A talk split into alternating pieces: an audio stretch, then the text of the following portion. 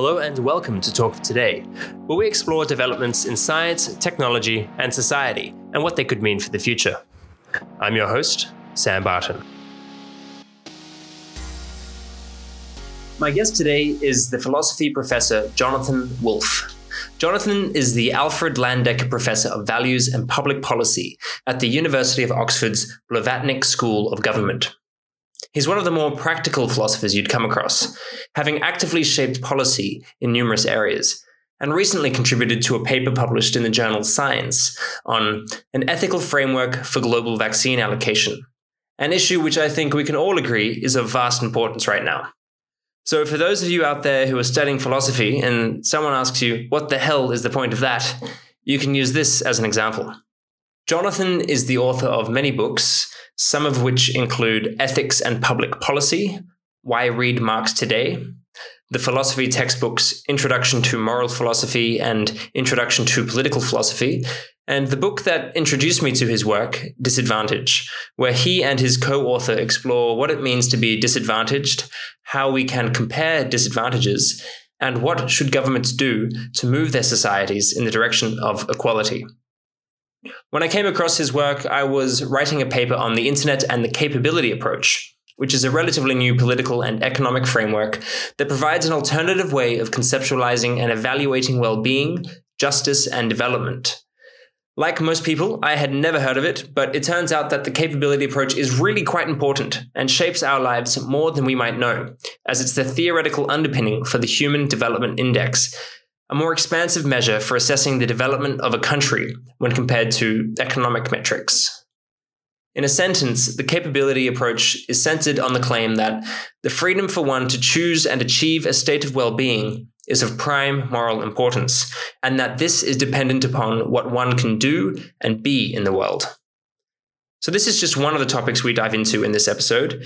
Uh, the other things we explore in our conversation include global justice and the nation state, the difficulties of translating philosophy into policy, balancing life and liberty in the context of the coronavirus, and universities in a post COVID world. For links to everything discussed in the episode, you can go to the show notes on my website, samhbarton.com. While you're there, feel free to sign up to my newsletter for updates on future episodes and to get a note every now and again, uh, sharing some of the more interesting things or just awesome stuff I've come across in recent times.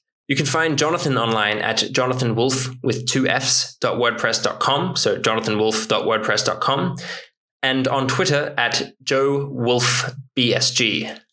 I highly recommend checking out his work and following him online. I can vouch for the accessibility of his introductory textbooks on political and moral philosophy, so for anyone interested in learning more about these areas, definitely check them out. It was a great privilege to get to spend just over two hours speaking with Jonathan.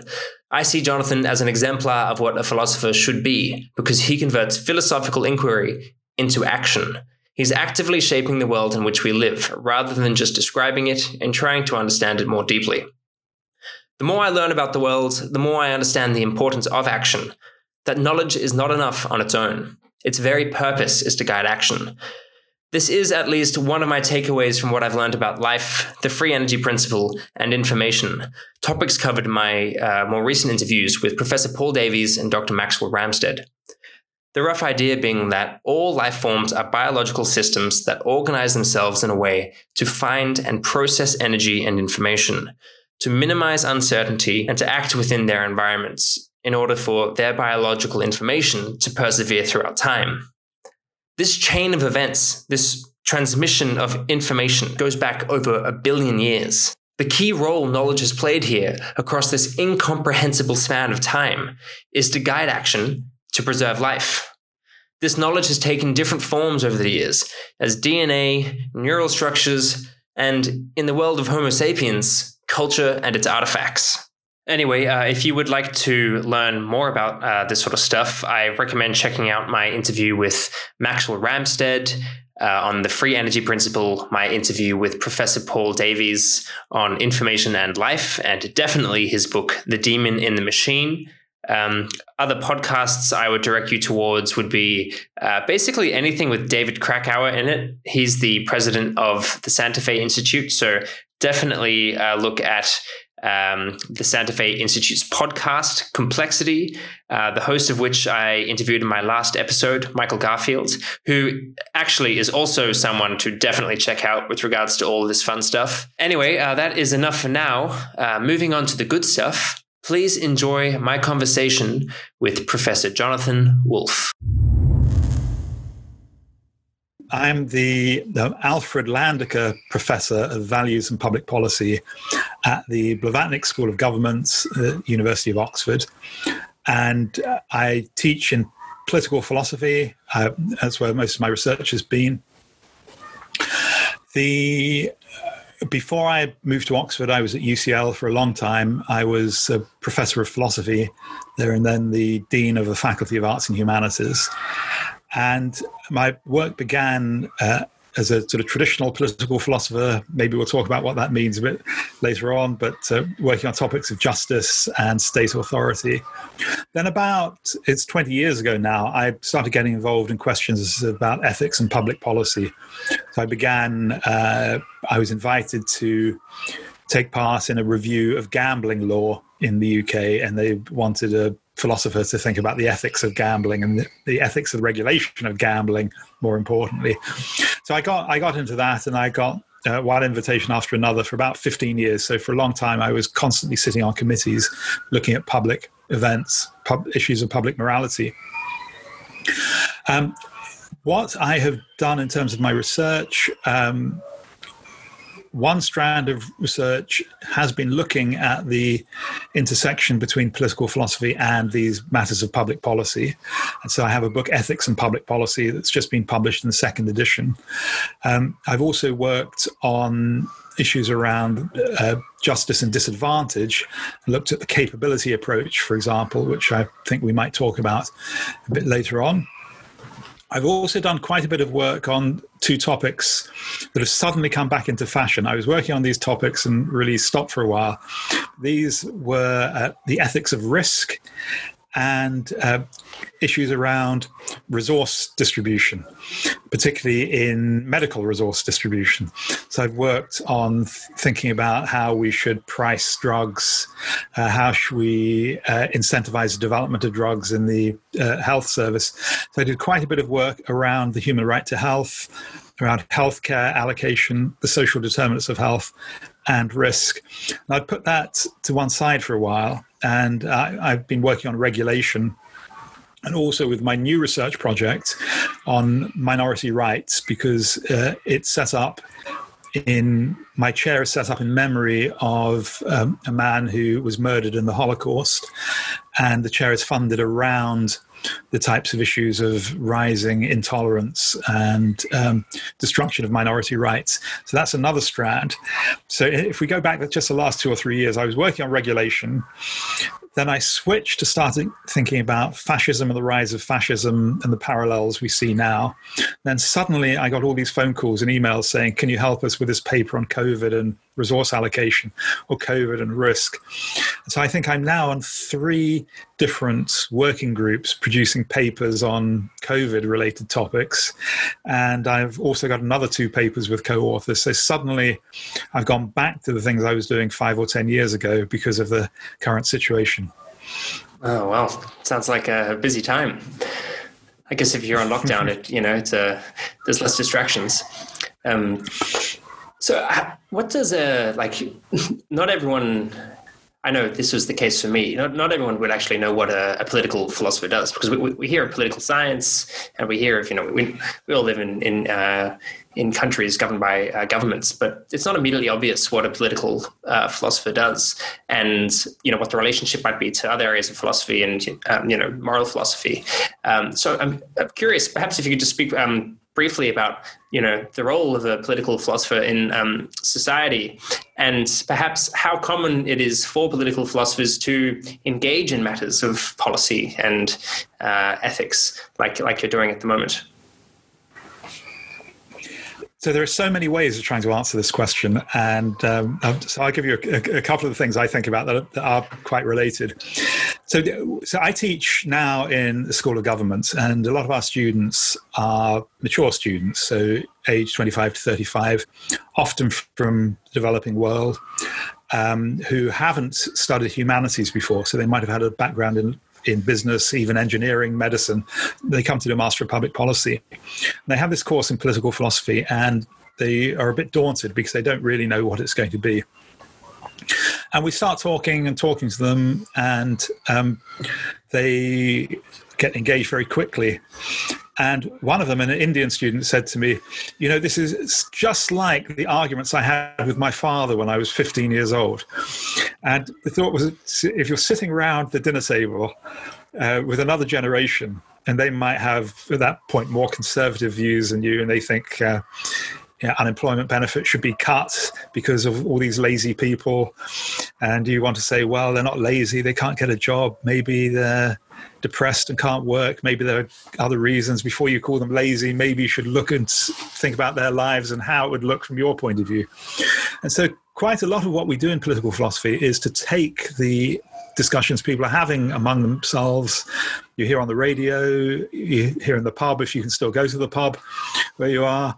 Um, we and we try to th- just think about these issues in a much more structured and systematic way and try to understand the underlying concepts and values, how they relate to each other.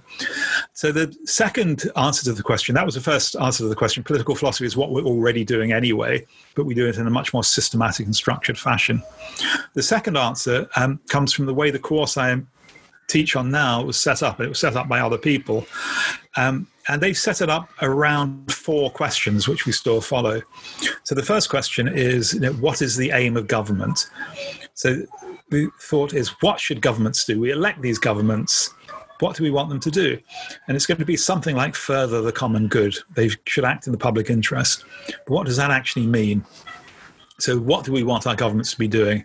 And how can we, therefore, how can we, we tell whether they're doing the right thing or the wrong thing?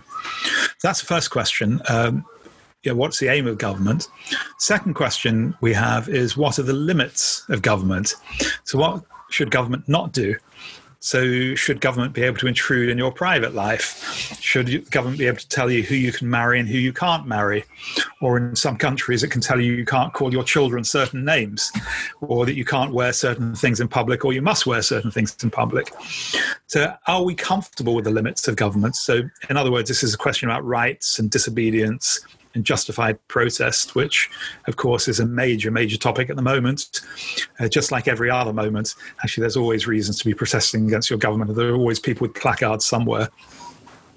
So some people think either the government is doing the wrong thing, or in the sense it should be doing something else, or they think the government sh- just shouldn't be intruding in this area. And of course, we have uh, people telling us the government's wrong to enforce mask wearing or the government's wrong to keep us in our homes at the moment. So those are questions about the limits of government.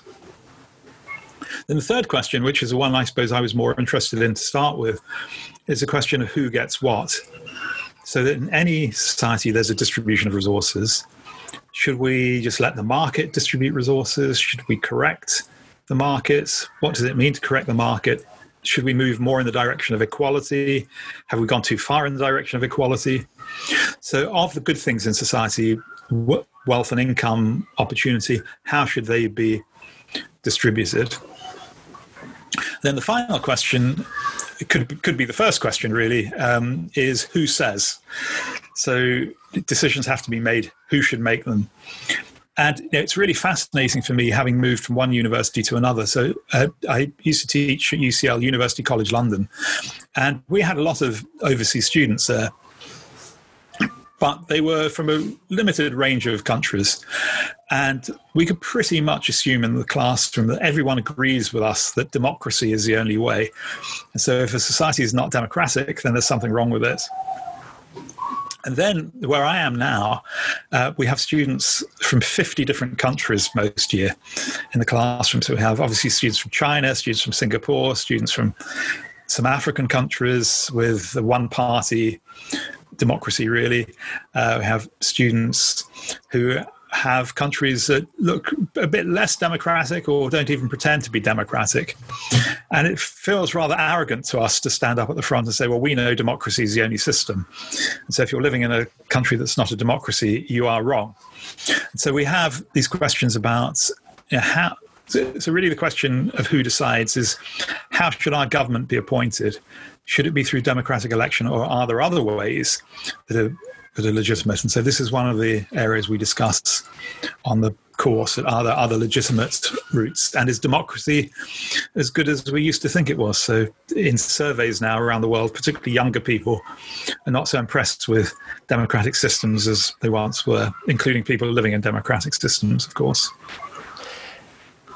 This, the uh, the question of democracy is a, an interesting one. It, it's a, it's a term that's bandied around every day in you know amongst friends and in discussions with relatives and you know on television and all that. But I think we all have an intuitive understanding of what it is, but um, it also varies quite considerably depending on which country you're speaking, uh, which which country you're referring to. So, what is the the, the unifying thread of, of, of, democracy? Is is it the the ability for each person in the in society, perhaps above the a certain age, they have the ability to influence the political process? If you were to reduce it down to something, would would that be what democracy is? So uh, you're right to raise this as a question, and um, whenever anyone asks me for a definition of anything, I, I begin to panic. Yeah, um, it's, it's, it's, it's, really difficult because this is the nature of, of I guess, well, fifty percent of philosophy at least, at least from from what I've seen. Yeah, so I'm I'm with Nietzsche on this, and so so Nietzsche said that um, any concept that has a history doesn't have a definition, um, you know, because it's used by different people at different times, and, and in different ways. And the idea that there's a single real essence is very dogmatic. So I could give you a definition of democracy, but maybe it doesn't fit your idea of democracy. And you know, who's to say I'm right and and you're wrong? I think that it, that's not to say things are, are not uh, analyzable. So, so if we think about what the essence of democracy seems to be, the way it's used now, I think we, we tend to think of it as having two or, th- or th- maybe three main main aspects to it. Uh, so, so first of all, uh, you have majority voting. So there's no no doubt about that for democracy. It, it, involves a system by which people cast their votes, and there's some way in which you announce a winner from the process um, as according to the rules. So, so it involves voting. Secondly, certainly in modern democracies, it involves competition between parties. So you have systems where you vote, but there's only one party you can vote for effectively. And we're pretty sure that's not a democracy. Thirdly, and this is maybe more controversial, but I think very important, that democracies involve protection of minority rights. So democracy is not just about voting, but, but about protecting vulnerable people. Now, you, you might say that's not democracy, that's liberalism or or liberal democracy. I certainly think in modern democracy, the protection of vulnerable groups is really uh, critically important. So here, I, I, think this is one of the crises we're in at the moment, because we have um, popular leaders, uh, very often people who were not career politicians, so they've come into politics from the outside. I'm thinking of one country in particular here, um, and they are not really very respectful of the ordinary ideas of politics. They think they've been elected to run the country. They have the will of the people in as the wind in their sails. So they have been elected to do the will of the people. The will of the people turns out to be whatever they want, but that's the will of the people because they've been elected. And they think that if a judge or a academic or a newspaper stands in their way by trying to point out they're overturning old democratic traditions or violating separation of powers or persecuting minorities, uh, those people are accused of standing in the way of the will of the people and are therefore enemies of the people. So protectors of minority rights suddenly turn into enemies of the people because of the or the emphasis on the on majority rule rather than the other half of democracy or another third of democracy that I see, protection of individuals. It's um, it's quite disconcerting to see. Uh, in all honesty, it, you know, we're most likely referring to the, to the United States, and you know, what is it, the twenty second of, of September, and I, I, I, don't know if many of us would have expected that things would deteriorate um, uh, so quickly over there, and you know, just to have Trump at the helm, um, spouting, you know, what, what he spouts, and um, really dividing people is is uh, it's, it's quite a worry. Um, I, I, want to just shift to some of the things that you brought you brought up earlier um, about the role of government and um, political uh, philosophy in in general. Um, a lot of its political philosophy uh, seems to be focused on and this is just from my limited exposure to it, but on you know the roles and the responsibilities of the state and what is just. Um, but in a world where we have uh, you know over a hundred states, and each of them are interconnected, and we have you know intergovernmental organizations like the United Nations, uh, and the fact that we all share one planet and that we are inextricably uh, connected to the Earth and its and its natural systems. Um, how does what what's the conversation like, or what what what's what what is discussed um, in by political philosophers where these issues are concerned? Because I, um, I mean, I, am Australian. I've lived in Australia for you know um, a decent chunk of my life, but I've also lived in other countries, and I'm exposed and deeply influenced by. Um, the internet and you know the fact that I'm connected to all these other countries and many of the uh, the opportunities that I am afforded in life and just the technologies and the entertainment and the culture that I have access to is not a consequence of my own country, but that of you know many others and the you know, and their constituents. So it's the the the line of the state. It, it's a nice box to work within, but we're at this time now where that where those where those borders are becoming more permeable, and I'm I'm curious to hear about what the what's being spoken about or what, what's the yeah I'm, I'm not too sure but it's just it's just very interesting because we have all these global challenges which we're faced with and we have these sovereign nation states who are you know um, self-determined and they have uh, their sovereign rights but it's it seems like a bit of a, a problem given the, the, the degree of risk you know the risk that we are faced with existential risks so yeah, I don't know what you can just pick up wherever you want from there because it wasn't really a question. But yeah. like, what, what are your thoughts there? Yeah, thank you. Yes. So um, as you were talking, um, it, you reminded me of a book I reviewed 20 years ago, longer than that. Um, and there was an essay by David Held in it, and he said that the nation state is obsolete because it's too big for some purposes and too small for others. That is, um, if, if, you think about a city, say, it, yeah, it's, it's, very important to have city level governance, very important to have. Um, he wasn't talking about climate, climate change, but he was talking about ecological degradation. We need to deal with that on a global level. Lots of things about um, security we need to to do on a more global level. And so, you know, he was arguing even 20 years ago that the state is this sort of uncomfortable thing in the middle, the nation state's a comfortable thing in the middle, which doesn't really serve the purposes it used to serve.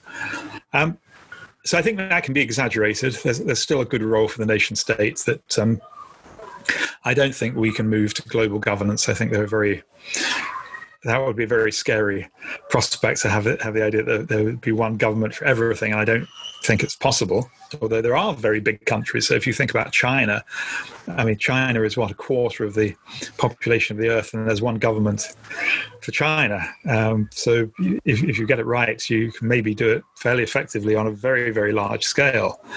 Um, but I think the um, if you think about where is the conversation now, I mean, there are lots of different conversations, and as I'm sure you know, uh, discussion and philosophy can get very meta and methodological.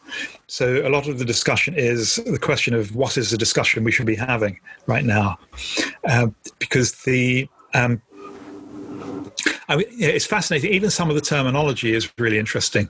So when I, I mentioned I was at UCL, and one of the the spiritual founder of UCL is Jeremy Bentham, and Jeremy Bentham invented the word international. Is his so body we, sorry, but his body's at UCL, right? Like, yes, I say at, it's like stuffed, or you know, he's sorry for the diversion, but it's just yeah. like an interesting fact.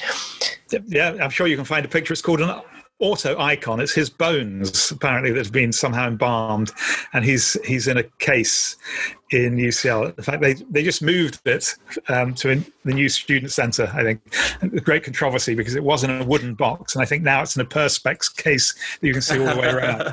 I wonder what the utilitarian um, argument is for that. Uh, it's very funny. Um, I yes, I can't. Uh, and he he has various things about um, you know we shouldn't pay attention to the dry old bones of the past. Uh, but anyway, he his dry old bones are there at UCL.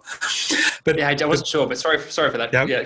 no, that's good. It's, uh, um, so Bentham uh, coined the word international, and for a while, you know, we, we were using that quite a lot at UCL. And then someone pointed out to me, um, well, international and global we often use them as synonyms, but they're not the same um, because international is about relations between nations rather than relations between people.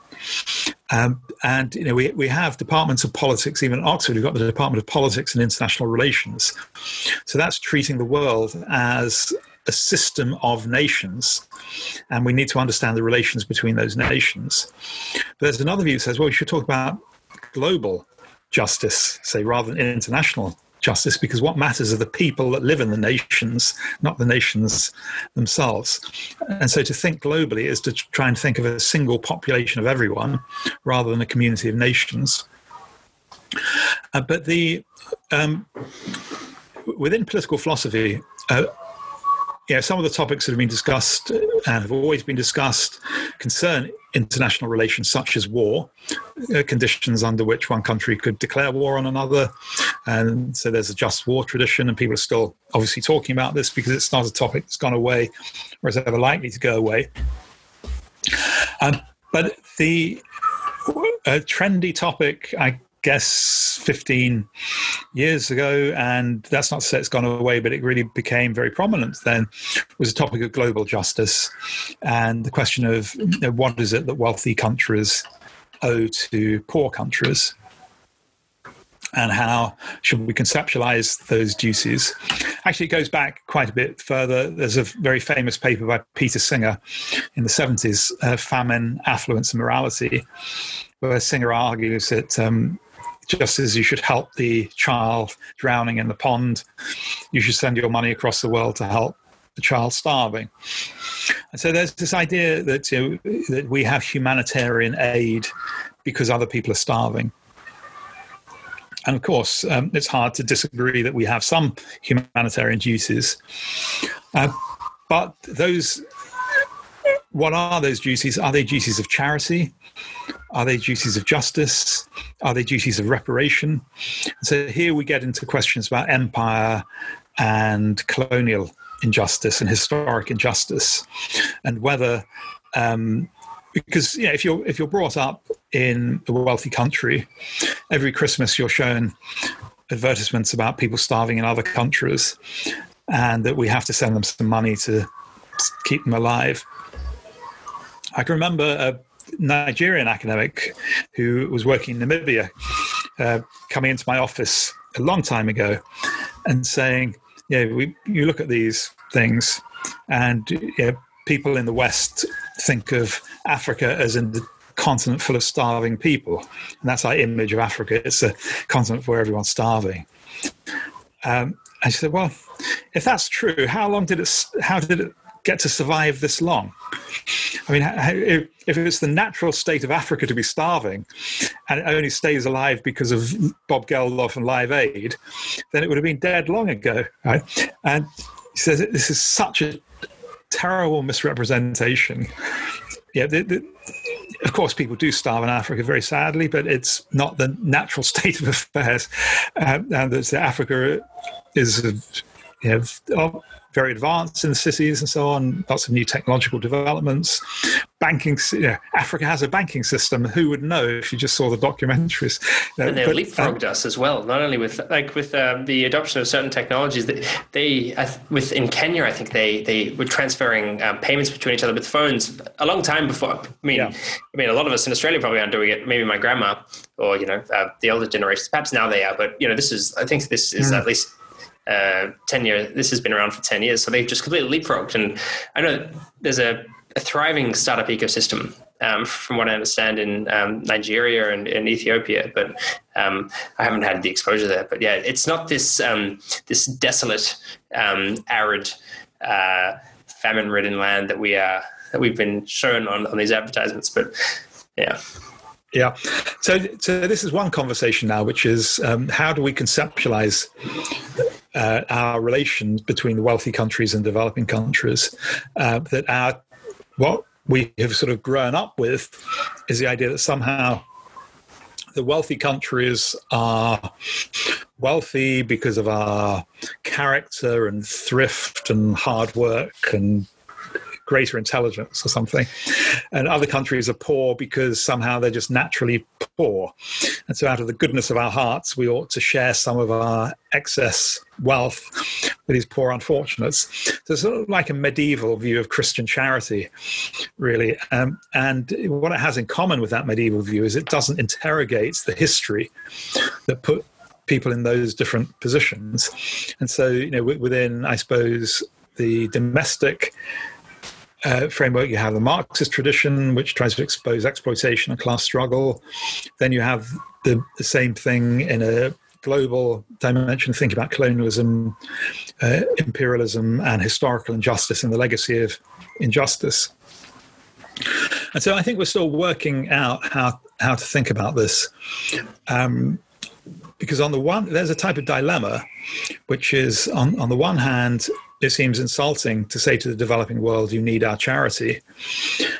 On the other hand, there do seem to be some rights that have been violated, and that there's a legitimate, there seems to be a legitimate claim for something in response to those rights violations. So, is it you know, a massive transfer of resources? So, we're learning more and more. I mean, so in the UK, um, you know, we've had our head in the sand for so long, and I think the if if you think about slavery, the slave trade in the UK, most people, I think, only know that uh, you know, you know, Wilberforce uh, abolished the slave trade or something. This is what they will say. They, England is responsible for abolishing the slave trade. They weren't told we were responsible for starting it. They're only told we were responsible for, en- for ending it. if you put out the fire that you started, you know, it does make you, you know, benevolent and wonderful.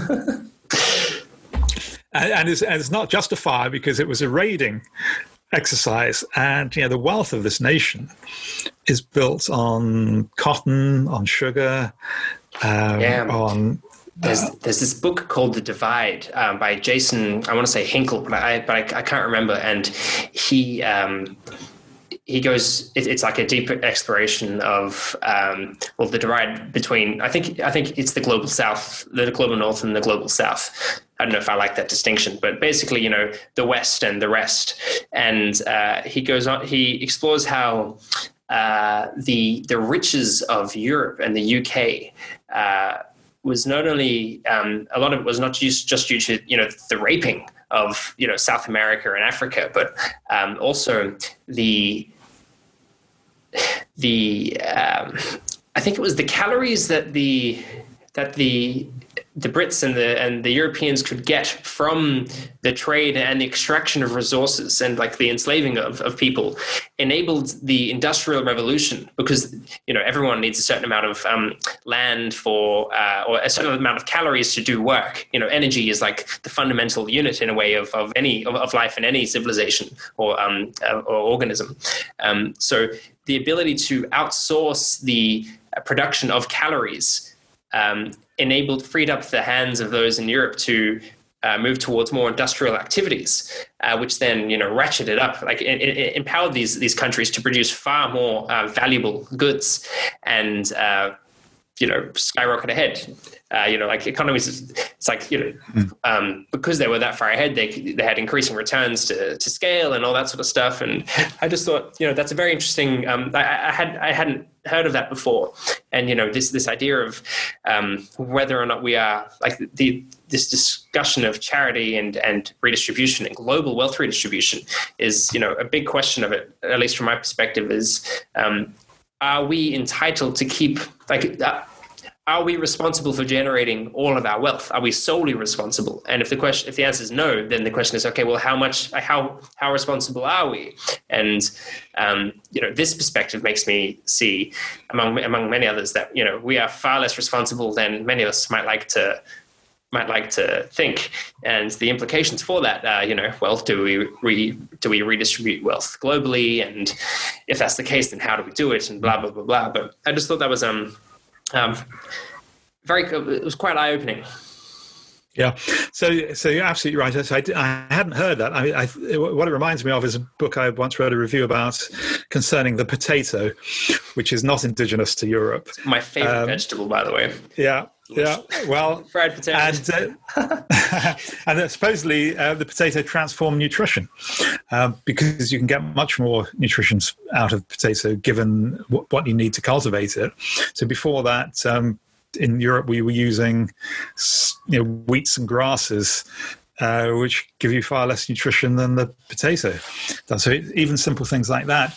But uh, but know, this point about about luck, what are we responsible for? And so a lot depends on whether you take we individually or collectively.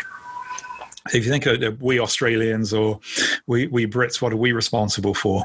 And we can have an argument that it was you know, a combination of pillage and uh, maybe grit and determination. Um, but if you take us now as individuals, yeah, we're not responsible for anything. we we were born into a system whereby you know, we, we could convert the talents we had into a comfortable life. But yeah, if you've been born to, to a different system, probably know, none of us would have been able to convert those talents into into very much. So I think we tend to forget all the background that um, allows some people with talents to you know, pursue a certain type of life. But uh, so you know, all of this go, goes into these issues at the moment. But I, I just to continue the, the thought, I'll, I'll stop. That the, within the discussion of distributive justice, contemporary distributive justice and global justice, which is what we're talking about. There's one argument we've been talking about now, which is very important, which is the historical legacy. And um, you know, we, we've talked about the way in which the wealthy countries just use their empires as resources, really, to pillage the. You, know, you, you had um, what was it from the Congo? Someone noticed that when um, the Congo was a Belgian possession. In fact, the personal possession of King Leopold. In one direction, there was mahogany and rubber in the boats, and in the other direction were um, guns and shackles. Okay, so there was an Irish shipping clerk looking at this saying, well, this doesn't look like fair trade to me. This doesn't look like a trading relation between two countries because you have valuable commodities going in one direction and um, instruments of torture and oppression going yeah. in, in, the other direction. Okay, so you, you have that historical injustice, and, and then there's a, then this raises quite interesting philosophical questions because all of the people who are directly involved in those injustices are dead now, and so do we, as their successors, well, you know, my family, um, okay, it's not that uncommon in the UK. I'm from an immigrant family. Uh, you know, none of my family were in the UK when these things were being done. Does that mean I personally don't have yeah. any liability for it? So you can get into all these tough, and Australia, I suppose, is even more so that uh, yeah. it's a nation of immigrants. So there are those questions of historical injustice. I think there are answers to them, but there's another question about continuing injustice through um, trade laws, for example, and, and pat- trade patterns, unfair trading practices. And so it's believed um, by many people that the international trade laws are rigged in favor of the rich countries. And so it's not just a historical injustice, it's ongoing injustice mm. now. And so there, there are injustices that need to be, be corrected. This is mentioned in that I'm sure. well. Um, I think he, he mentions that a number of African countries that were once uh, French colonies, they have to buy certain resources or from France rather than from other countries. They are their their, their trading partners are limited by you know some some uh, issues of historical circumstance, um, nothing more. Um, yeah, I mean, and this happens in most peculiar ways. So I was in Namibia a while ago. We had a, a conference, and um, the deputy minister from the finance ministry was there, and he, in his talk, it became apparent that Namibia has a special relationship with China, and that China has some sort of preferential trading arrangement with Namibia uh, because um, Namibia only gained its independence in the last few decades. And the revolutionary fighting force was SWAPO, a Southwest Africa something, something people's organization. So they, they were like the ANC in South Africa. And um, all the Western countries supported the regime, not the uh, resistance fighters. Um, so, that, so the resistance was only supported by China and the Soviet Union, and of course the Soviet Union isn't there anymore. So all of these countries in South Africa who gained independence, most of them, the, what was the group of so-called terrorists, are now the ruling party, like the ANC and SWAPO, the political parties. They were funded by China to help gain independence, and they still regard themselves as bound by this special relationship to China. So you have these strange connections where countries find it harder to stand on their own two feet because of historical legacy. And you know, the, the, key French example that you um, comes to mind is uh, Haiti, which was a French colony until the slave revolt. And um, incredibly, I, I don't know if it's still going on, but they uh, Haiti agreed to pay reparations to France, and so. And, and this was equivalent of billions of wait. So Haiti's paying reparations to France. Yeah, Haiti is paying reparations to France because the slaves were all they all freed themselves, and so the slave the French slave owners lost their property, and so Haiti is still paying compensation, I believe. Still, or well, until very recently, I should have looked this up. Yeah, yeah, up yeah. Until recently. Haiti was paying compensation to France for appropriating the slaves, i.e., freeing themselves, if you can believe that. That's disgraceful. So, that, even if it's yeah. happened, even up until the most, when would it have been like the, a century? If it, happened, if it was going on last century, it should have been stopped. Any self-respecting Frenchman would probably say the same thing. I'm sure. I mean, yeah. look at the, the, French population. There's a huge population of yeah.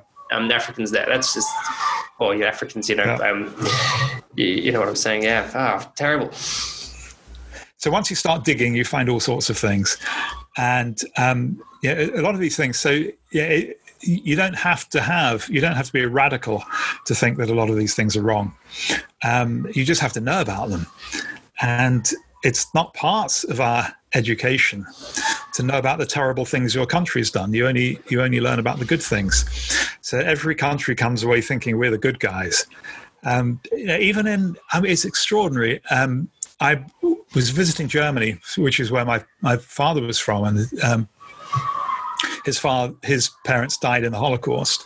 Um, but I was visiting someone who now lives in the house that they used to live in, in in Frankfurt, and she told me she was educated in Germany in the late 40s and 50s. She was at school, and she never heard about the Second World War at school. So in Germany, history ended when she was young at the First World War, and they were told that it was all Britain's fault, that uh, you know, somehow we had caused the First World War, and they learnt nothing about the rise of Hitler or the Second World War. And this was in the 1950s in Germany. And she told me that she didn't know anything about it until she had an Israeli boyfriend, and she met uh, the boyfriend's parents when she was about 17. And the father said, I will never know how your people did this to our people. And she said, What are you talking about? So this was Germany in the 90s. That would have been what a pairing those two back then as well. yeah, so that was Germany in the 1950s. So things have moved on. Of course, Germany have done more than anyone to try to uh, acknowledge and um, repair the harms that have been done. Uh, but yeah, this is so much of um, global injustice doesn't need deep philosophical thinking to understand it's unjust. Uh, but we, we do need uh, philosophical thinking to try to work out what how to respond to it, not just philosophical thinking. So you know, literature is very important, history is very important, but do we need to make amends? Financial amends. Um, what form could that take? Mm. What about an apology? To pay for the sins of our fathers. You know, that's the yeah, yeah, yeah. Something that I've been thinking about is that the good thing is there's a very strong argument uh, not from the perspective. Uh, there's a very strong argument for global wealth redistribution, and it's not about paying reparations, but it's that, um, well, a tremendous amount of people in the world just lack access to basic necessities, and you know, I think even close to a billion people don't have access to energy, like um, you know, electricity, mm. and that by by redistributing wealth. Um, we can grant these people, you know, the billions um, who are, you know, they don't have the same advantages that you and I have right now. If we were to um, grant them, if we were to redistribute wealth and deliver more uh, opportunities to them, or to to ensure that they have a better material um, quality of life, um, the great thing is that in the long run, um, the fact that human beings are the greatest creative problem solvers we know of in existence, and that one person can change the course of humanity forever. Um, the chances are that these people uh, across the world will do something that's sufficiently productive that will, you know, um, benefit everyone. Um, you know, mm. the, the classic is, you know, how many Einsteins are there, you know, in a town or in a, in a village without running water or you know uh, access to the internet maybe not the internet but a physics book or, or whatever. So there's many of these people um, out there who just lack uh, this this basic who, who, lack basic needs. And what I thought was staggering because I'm, I'm very interested in, in the internet and how, how it fits into all of this. And there's a statistic that, you know, we always hear that, oh, close to 50% of the population uh, has access, of the global population has access to the internet. And we're like, oh, that's pretty good. 50%, that's, you know, we're, we're on our way. But what they fail to mention is that that 50%, that statistic, um, to be counted in that statistic, you need to have had, you need to have had access to the internet once within three months. So every three months, which is, you know, would you you wouldn't say you have access to running water if you get access to a tap once every three months. Mm. So the reality is probably far worse. Um, mm. And when you consider the the power, the, the potential of the internet for not just like it increases the landscape of opportunity more than anything else we know of, um, and it people can learn how to read. They can. It's like the it's the base of the branch in a way for all the freedoms that you can achieve. Um, if you if you get access to something like that, or you know, shelter, water, all those sorts of things, it could result in you know a tr- tremendous amount of, uh, of, of benefits. So. I, I, think the framing of this question of wealth redistribution, rather than it being paying for the sins of our fathers, and you know, it's retribution. It, it's um, what's what I'm looking for. It's uh, you know, reparations rather than viewing it from from that perspective, there's like this uh, this I'm not say more of a positive, um, you could say egoistic or selfish perspective um, that you know like distributing wealth globally can actually benefit myself and people in uh, you know my own country, um, which I think is just a wonderful. Uh, it's wonderful that that's the case. Uh, my slight variation on that is it would be wonderful if it were the case, right? Um, so if we were doing that, or if, no, no, eh, so if if we could be sure that. Uh, oh yes, yes, yes. Yeah, because I, be I, think sure, the sure. yeah. Well, if, if, so so I take a slightly unconventional view. I think on on this because there, there's a lot of writing in. Um, global justice, which points out, you know, the top so many percent or the top 10 billionaires. If the top 10 billionaires gave away half their money, we would solve global poverty or something. So, you know, Oxfam puts out figures like this. Um, you know, philosophers often start their papers like this with, the, with these figures. And I just want to say, well, slow down, slow down a bit, because what, what are we going to do with that money? What's going to happen to it? Um, yeah, huge amounts of money have been put into development, and we've got much less to show for it than we think we ought to have. Um, Dambisa Moyo, uh, economist from Zambia, wrote a book called Dead Dead Aid. And she said $3 trillion of aid has been put into Africa. And um, what has it created? Well, it's created a corrupt class of rentiers who've taken this money and left their countries in an enormous amount of debt. Um, now, of course, a lot of that is loans and conditional loans rather rather than aid. But I think she, you know, the the, the point is that or the point I, I want to make is there are two problems. One is getting the money, and the other is knowing what to do when you've got the money. And you know, most people, you know, political philosophers will be focused on these questions of the distribution of money because there are wealthy countries and poor countries, and it's obvious that equality requires distribution, and there are other good reasons for distribution. But we still need to know what are we going to do when we've got the money. And you, you go th- uh, you go through Africa, you see lots of wells that were dug five years ago and not maintained and are now abandoned. Um, you see brand new Toyota Land Cruisers abandoned by the side of the road because the oil filter is clogged and no one taught anyone how to you know, clean the oil filter. Um, so it's it's not a matter of transferring resources. It's it's a matter of um, real change, real social change, which can't be done just by money. I mean, I, one of the topics I've worked on a bit in the last few years is poverty.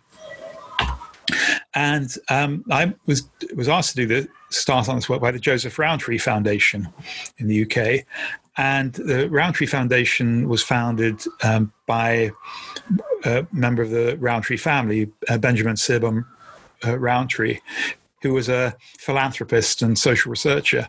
And he was writing about poverty in uh, around about 1900, so in, in York, in the north of England. And he had these this incredible project where he had his inspectors just go around house by house and, and talking, inspecting the poor people of York. I mean, I don't know that you could do this now. How many people love the, live there? What do they do? So you have these remarkable reports that say, um, you know, one room house, wife slovenly, husband drunk, four children, um, yeah, shared toilet with 10 others overflowing, one water pipe for 20 people. And you just get these descriptions. And of course, someone's working, someone's respectable. Um, there's a hint here and there that someone might be a prostitute, but um, on the whole, th- these are just very poor people who are trying to get by and struggling to get by. And the description is like the shanty towns you see in developing countries. That was 1900. About 1930, 1940, he did the same sort of thing. And in those three or four decades, which were not particularly celebrated as decades of great economic growth because there was a war and the uh, depression and the great strike um, but between 1900 and 1930 or 1940, suddenly the poor aren't living like that anymore. So you know, the poor have got power, they've got lighting in their houses. It's not just gas lights or candles. Yeah, they're not really starving. Um, you know, in, in 1900, uh, there, there was a story of a in one of these, not that book, but another book about a woman who was too ashamed to do her shopping in the daylight hours because she only had slippers. So she'd wait till dark. She didn't have any outdoor shoes. So she'd wait till dark to go out and do her shopping, right? And other stories where you couldn't have everyone out of the house at the same time in the winter because they don't have enough coats. So that was a sort of 1900 England, right? By 1930s, 1940s, okay, that was still going on, but it was very, very rare. So something had happened that had brought people out of poverty. Um, and this is what sort of gives me hope, really, because yes, to some degree, it was government policies. Uh, to some degree, you know, the government was more enlightened. Uh, it was paying attention. But it wasn't just coming along and splashing some money. Uh, it didn't just say, you know, Here, here's money from rich people, we're going to give it to poor people, or we're going to give it to local governments. It needed a properly thought through plan. And so I, I, I'm very naive here, but I think if people come up with the plans that work, they will get funded because there's a lot of money out there looking to do good. Um, but what happens is that the plans are too optimistic, they're not proven, they fail, they're not sustainable, they don't have local buy in. Uh, some of the money is filtered off through corruption. So lots of money comes in, and rel- there's relatively little to show for it.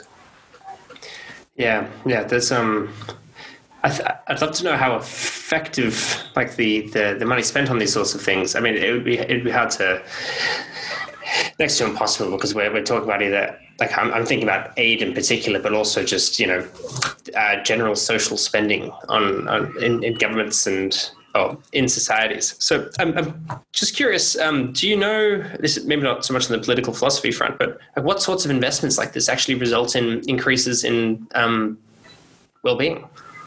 or maybe well-being or you know quality of life i don't know how we'd measure this but um, th- yeah so, so, so, it's really tough. I mean, and um, and we go through policy cycles because uh, you, you, see money going into um, an area and yeah, it's wasted. Uh, there's some know, something is done, it falls into disrepair.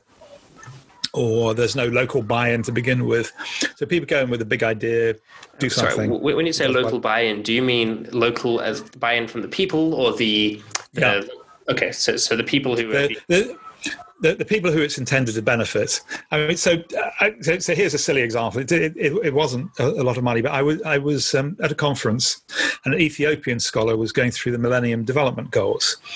Um, so you can tell how old this is, right? So the Millennium Development Goals, and he he was going through the slides very quickly and everything was a bit dismal that, that nothing was going very well but, but then one of the slides was for indoor toilets or indoor latrines. And um, he went very quickly through it. It looked a great success. Like there was a very high uptake of indoor latrines.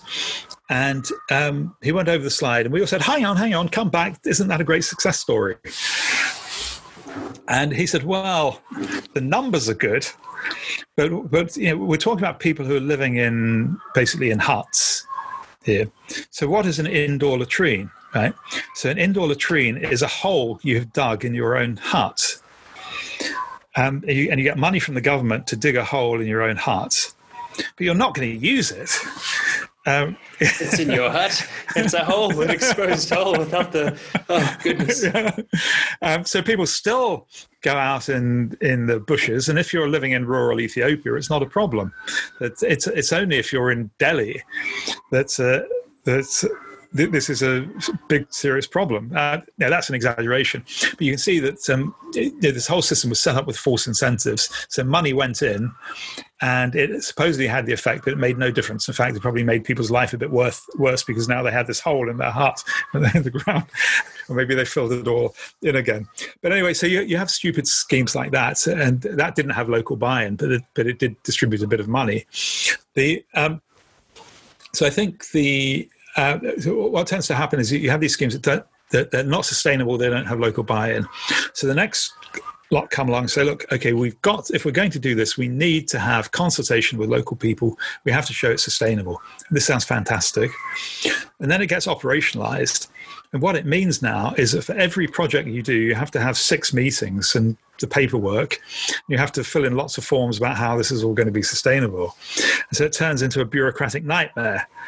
And so you have this, and people say, "Who? What idiot put these ridiculous constraints on it? Let's make it lean and agile and flexible." And so you take all of this off and you go back to where you were. So this is known as policy cycles. So I'm exaggerating. This is a caricature, but you get this sort of thing that that um, everything is very easy to criticize, um, but it's very very hard to do better than what you've just criticized.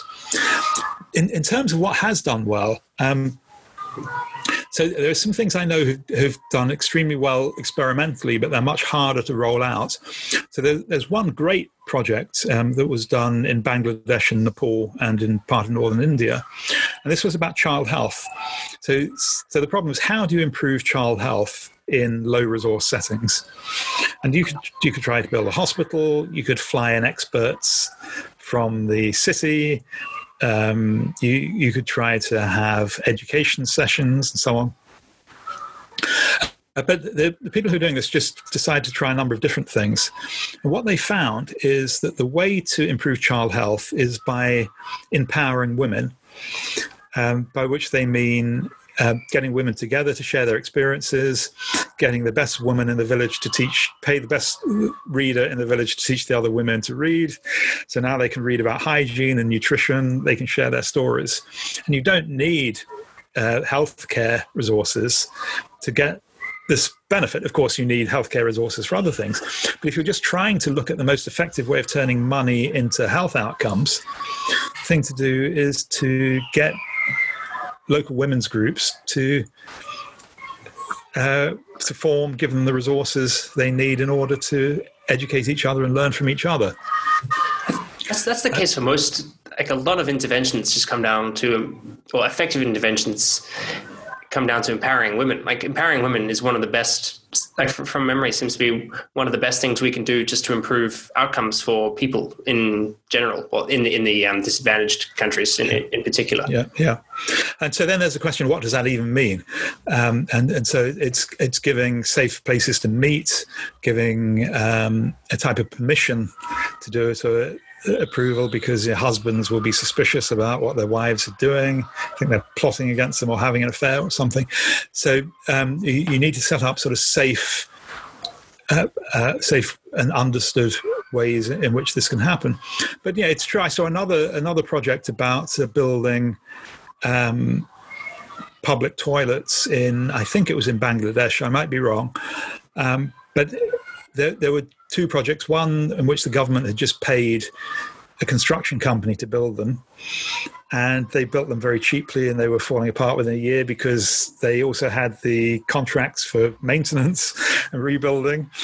And uh, the other project was just to give the money to the local women who learnt, who taught themselves how to do it and built to a very high standard and were so proud of it, they stopped it being vandalized and so on. So, you know, it, you know these are small scale things, but, but you can see there, you know, there is hope in this way. But it needs genuine, it, it's a yeah, chicken and egg thing because it, it, it needs to be sparked from ground roots. And how it's like a, a, paradox. How, from the outside, can you spark things from the ground roots? Uh, you know, once things are started, they can be supported, but if they're if they're not started from the inside, then it's much harder for them to take to take root.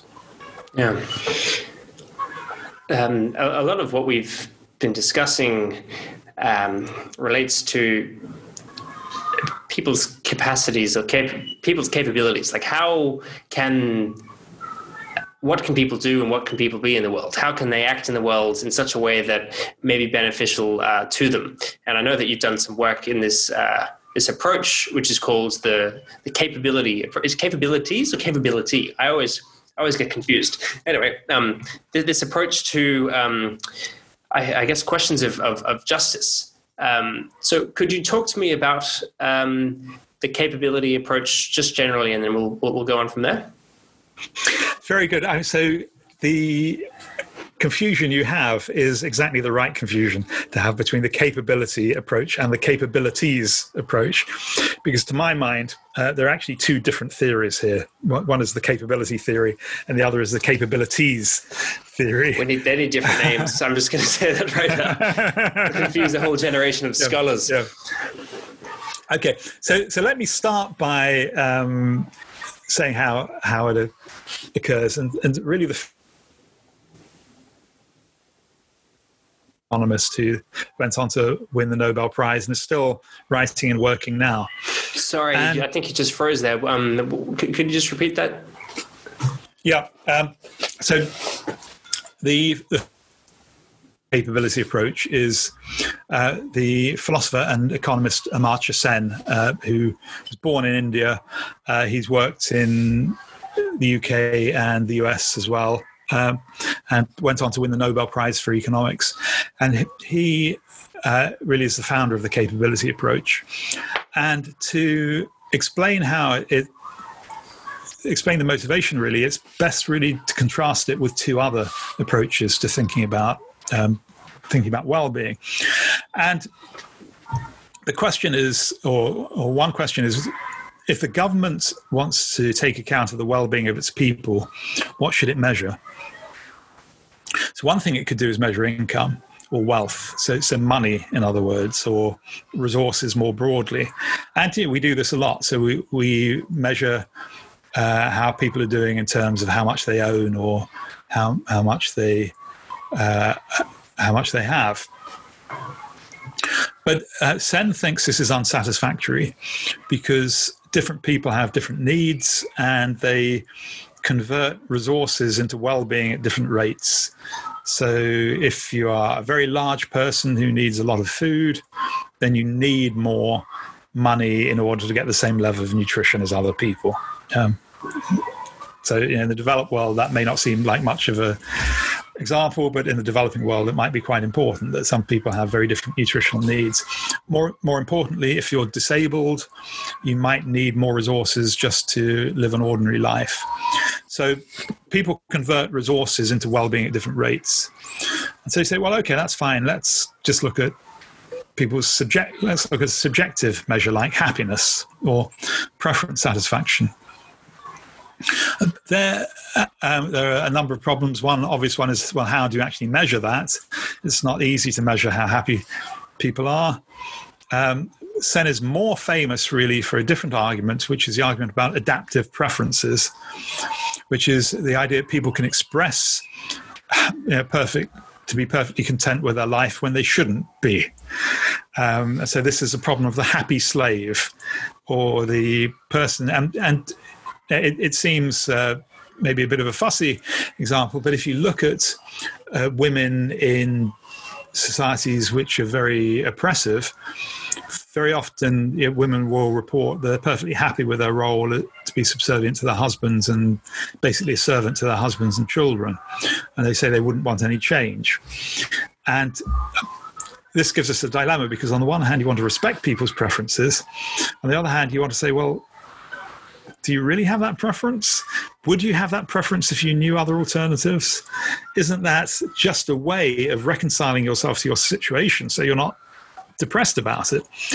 So, this is the thought about adaptive preferences that people get used to living in um, their prisons, uh, uh, oppressive circumstances, because the psychological cost of rebellion is just too high. So Sen thinks, and many other people have thought we can't take preferences for granted either. So you have these two main theories one resource based, one preference based, and the problems with both of them. So Sen says well, instead of that, instead of thinking how much people have or how happy they are, let's think about what people can do with what they have. So you can have two people with the same resources but if one has higher needs, they'll have lower capabilities. Uh, so the same resources can yield different capabilities for different people. And so his view is that we ought to be paying attention to what people can do and be rather than what they have or how happy or unhappy they are. And, and this is really the main notion of the general capability approach. What does now, to be here mean? To be, well, um, so to do is quite easy to understand. So this is why you asked me about to be. Uh, to, to, well, to be could be um, to be a parent. Um, so some people, for example, don't have them the resources that will allow them to be uh, successful parents. Um, you some people are unable to get a job, um, so they can't be a worker, can't be but but you're right. It's it's it's much less intuitive. Um, it, it, does it extend? It extends to things like. Um, one with a house, so one one who has shelter, yeah. to be one with, yeah. and to be one who is satiated um, in terms of food. Yeah. Sorry. Yes. Yes. Sorry. I, I, I missed the obvious thing. So things like to be healthy. Um, so if you go to Martha Nussbaum now, the, the, the first capability on her list is to to be physically healthy.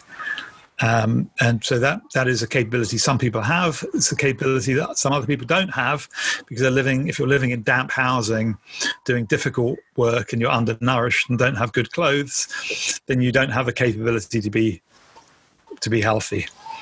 Um, so you're right to be satiated, uh, to be sheltered. So th- those would all be examples. Th- thank you. Yeah. Um, so the so the correlate word with capability is functioning. So a capability is generally, maybe always, a capability for a functioning of some sort. Um, so you can have the capability to be healthy. That is that means you have everything you need to be healthy but because you've just gone for a skiing holiday and you've broken your legs, uh, you don't have the functioning of being healthy. Um, Sen's example is you know, imagine a wealthy person who has decided to go on a fast for some reason. Um, that person may be mal- malnourished, they don't have the functioning, but they do have the capability. So, um, a capability, a crude way of putting it, is a capability is an opportunity for a functioning. Whether you take that opportunity is up to you. So it brings um, it, it brings freedom into it. Now, I don't know if we want to go into the complications here, but let me just expand on this comment about the difference between the capability and the Please, capabilities. Because I don't know how to refer to it. I, I, I, do both, and in my notes, I don't know what I'm searching for. Am I searching yeah. for capabilities or capability? So it, saved me, you know, probably a few hours yeah. just searching. Yeah. Well, well, just like any part of philosophy, probably different people understand this in different ways. So I'm just going to tell you my way of understanding it. Okay. Um, so, so when Sen introduces uh, the idea of a capability, he talks about your capability set, and um, it, take take a take a very simple case. Um, the, the only capabilities we're interested in is a capability for shelter and the capability for nutrition. So suppose you're a homeless person and uh, someone has just given you some money and um, you can either spend it on shelter for the night or food, but not both. So, so you can't both be nourished or uh, and have shelter. You can do one or the other. So um, your capability, so you have the capability for shelter, no food, or food and no shelter. That is your capability set that day. So you have these two alternative sets of functionings. You can have a set of functionings that has nutrition and no shelter, or the set of functionings that has shelter and no nutrition. And it's up to you which one you choose. Now, if we take a normal person uh, in normal circumstances, we have choices we're making all the time between different functionings. So the person I uh, talked about who had the skiing accident, no, they had a set of functionings that didn't include broken legs. They you know, they had an option set. They had many option sets in which they had full health. Preferable they just decided to take one preferable ones, yeah. Uh, but they they took a, a choice that risked their health, and that's where they ended up. So, so their capability for Sen is all these possible different sets of functionings that they can face. So, a capability is a set of sets of functionings. On that view, it's hard to do this without a whiteboard. Yeah, yeah, but, yeah. So, a capability can, is a set. It's a set of a set of functionings. Did you say? Yeah. Yeah. Okay, uh, so it's not. So it, I'm. It's not the the number of capabilities. I, I, think about it in terms of just like number of options that I have access yeah. to. So yeah. Uh, so okay, so do that. So so, so first of all, it's uh, the options you have, but each of those different options will be a set of functionings. Yes. Uh, so, so that, things that have been realized to enable the like the when, when you take it when you make your choice, you are selecting a set of functionings that are necessary for that option to be realized. Great. So if you if we go back to the homeless person, the way I set it up, they have two options. Um, one option is to take the bed, the other option is to take the food. Um, so those options present them with different functioning sets. Yeah. Um, and so that's the simplest example I can imagine. Uh, you know, most of us are faced with you know, enormously indefinite branching options. Yeah. Uh, but, but so that's our capability is to decide which of those options we take, and those options will present us with different capability sets. So, um, okay, sorry, different functioning sets. Okay, so so that's Sen's view my reading of Sen's view. Martha Nussbaum's view is much more straightforward. So for, for, for Nussbaum, it seems that there's a type of one-one match between each capability and each functioning. So she will say, um, she'll ask, do you have a capability for bodily health? And that means, can you achieve the functioning of bodily health? And you know, do you have a capability for play? That's another one of the capabilities on her list. And can you achieve the functioning of play? And of course, there are going to be some people who can't achieve the functioning of play because they have to work all day, every day. So, young children developing world, um, you know, mothers with heavy domestic responsibilities in a job, maybe they lack the capability for play, but meaning they can't achieve the functioning for play. So the way I read it, for Sen capability is all of these capability is the big picture. Mm. It, this is your capability. Your capability is these options of functioning sets. For Martha Nussbaum, the capability matches off against the functionings one by one. And so we talk about your do you have the functioning do you have the capability for religious freedom? Can you achieve the functioning of religious worship? Okay. Okay, well, yeah. And the, the term capabilities, is that the, well, so so the term capabilities yes comes from so Martha Nussbaum very famously set out a list of ten capabilities. Um, so these, and I'm not going to be able to remember them all, but they begin with bodily health, uh, security, affiliation, affiliation, yeah. Con- uh, control over your environment, play, um, practical reason. So she she lists out these ten capabilities, and her view is a good life achieves a sort of high threshold level on each of these ten. And when you ask her what to do in terms if you can't achieve all ten. Um, she says, "Well, that's a situation of injustice. If, if, if someone can't achieve all ten, then the world is unjust and we ought to rearrange the world so they can. Uh, whereas the economists, so, so Sen is an economist as well, economists are always interested in trade offs, even when there's injustice involved, you know, because if you're the policymaker and you're faced with having to decide whether to give people more food or more shelter, you can't just say, well, this is an injustice, so I'm not saying anything. Whereas that seems to be Nussbaum's view. Maybe I'm being unfair to her, but I don't know anything in her work where she has tried to deal with uh, the trade-offs between different capabilities if you if they can't all be achieved because of lack of resources. Whereas Sen, yeah, we can't just leave it to the the individual because a lot of these things need to be provided by the state. It's not just a yeah. matter of the individual selecting or choosing these things because all of these things are dependent upon the state. Yeah, so a lot of them do need resources. We don't identify them with resources, but they need they need resources. And if you have, yeah, so yeah, you've made the point. So we're dependent on the state to help us achieve the capabilities. She says a just world will bring everyone up to a sufficient level. Um, we can agree with that, but it doesn't tell us what to do if we find ourselves in an unjust world. So if we, I, I'm um, very partial to, to this approach. Um, it just really resonates with me on an intuitive level.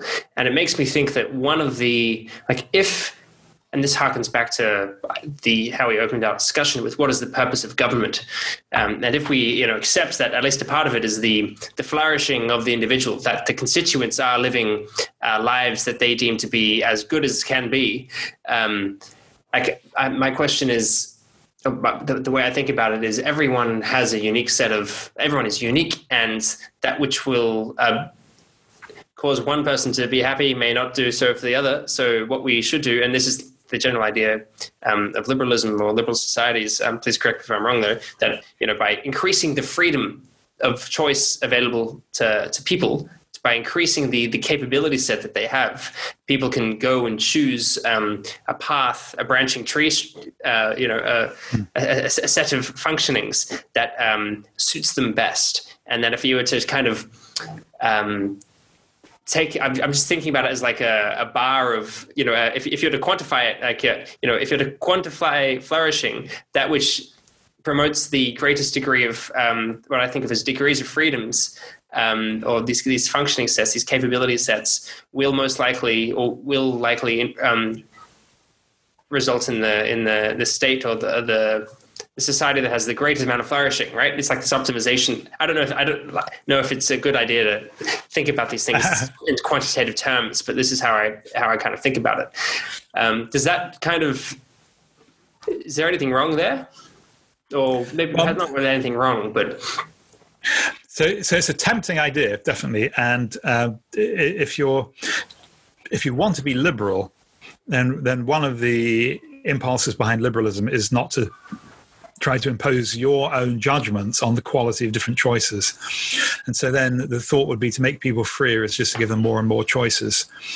Um, but but that has been questioned. Yeah, what kind of choices, right? There's like choices between fla- t- types flavors of ketchup, or you know, instruments to play, or roles that you can play in society. Like there are like, like I don't know tiers, or I, I don't know what how, how, you describe them. But sorry for cutting you off. Yeah, well, you're exactly right, and, and you bring to mind um, there were a few papers written in the 1970s by sort of lefty British political philosophers who'd just gone to New York for the first time, and they were taken by their wives to the uh, lipstick counter in Macy's or wherever it was, and seeing you know, a thousand different shades of red lipstick, and thinking, "This is much freedom."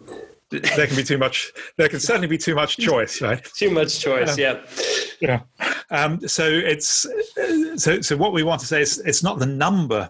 So Joseph Raz, for example, would say it's not the number of choices you have, it's um, or the number of options you have. It's it's the degree to which these are, are valuable, and so we don't necessarily increase people's freedom just by giving them more options of the same kind they've already got.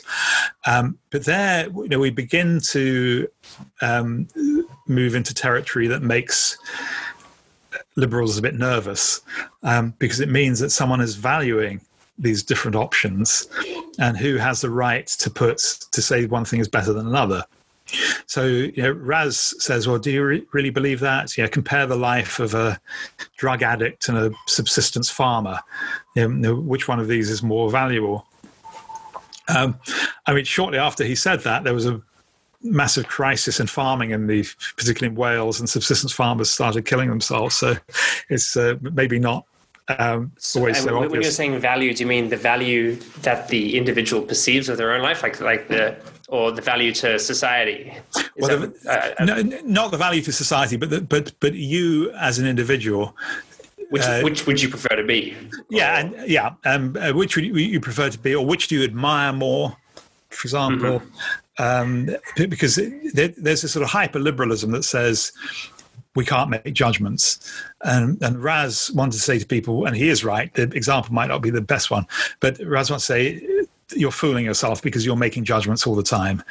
And and, and, there is pretty much a convergence on judgments because we know what a good human life human beings are biological.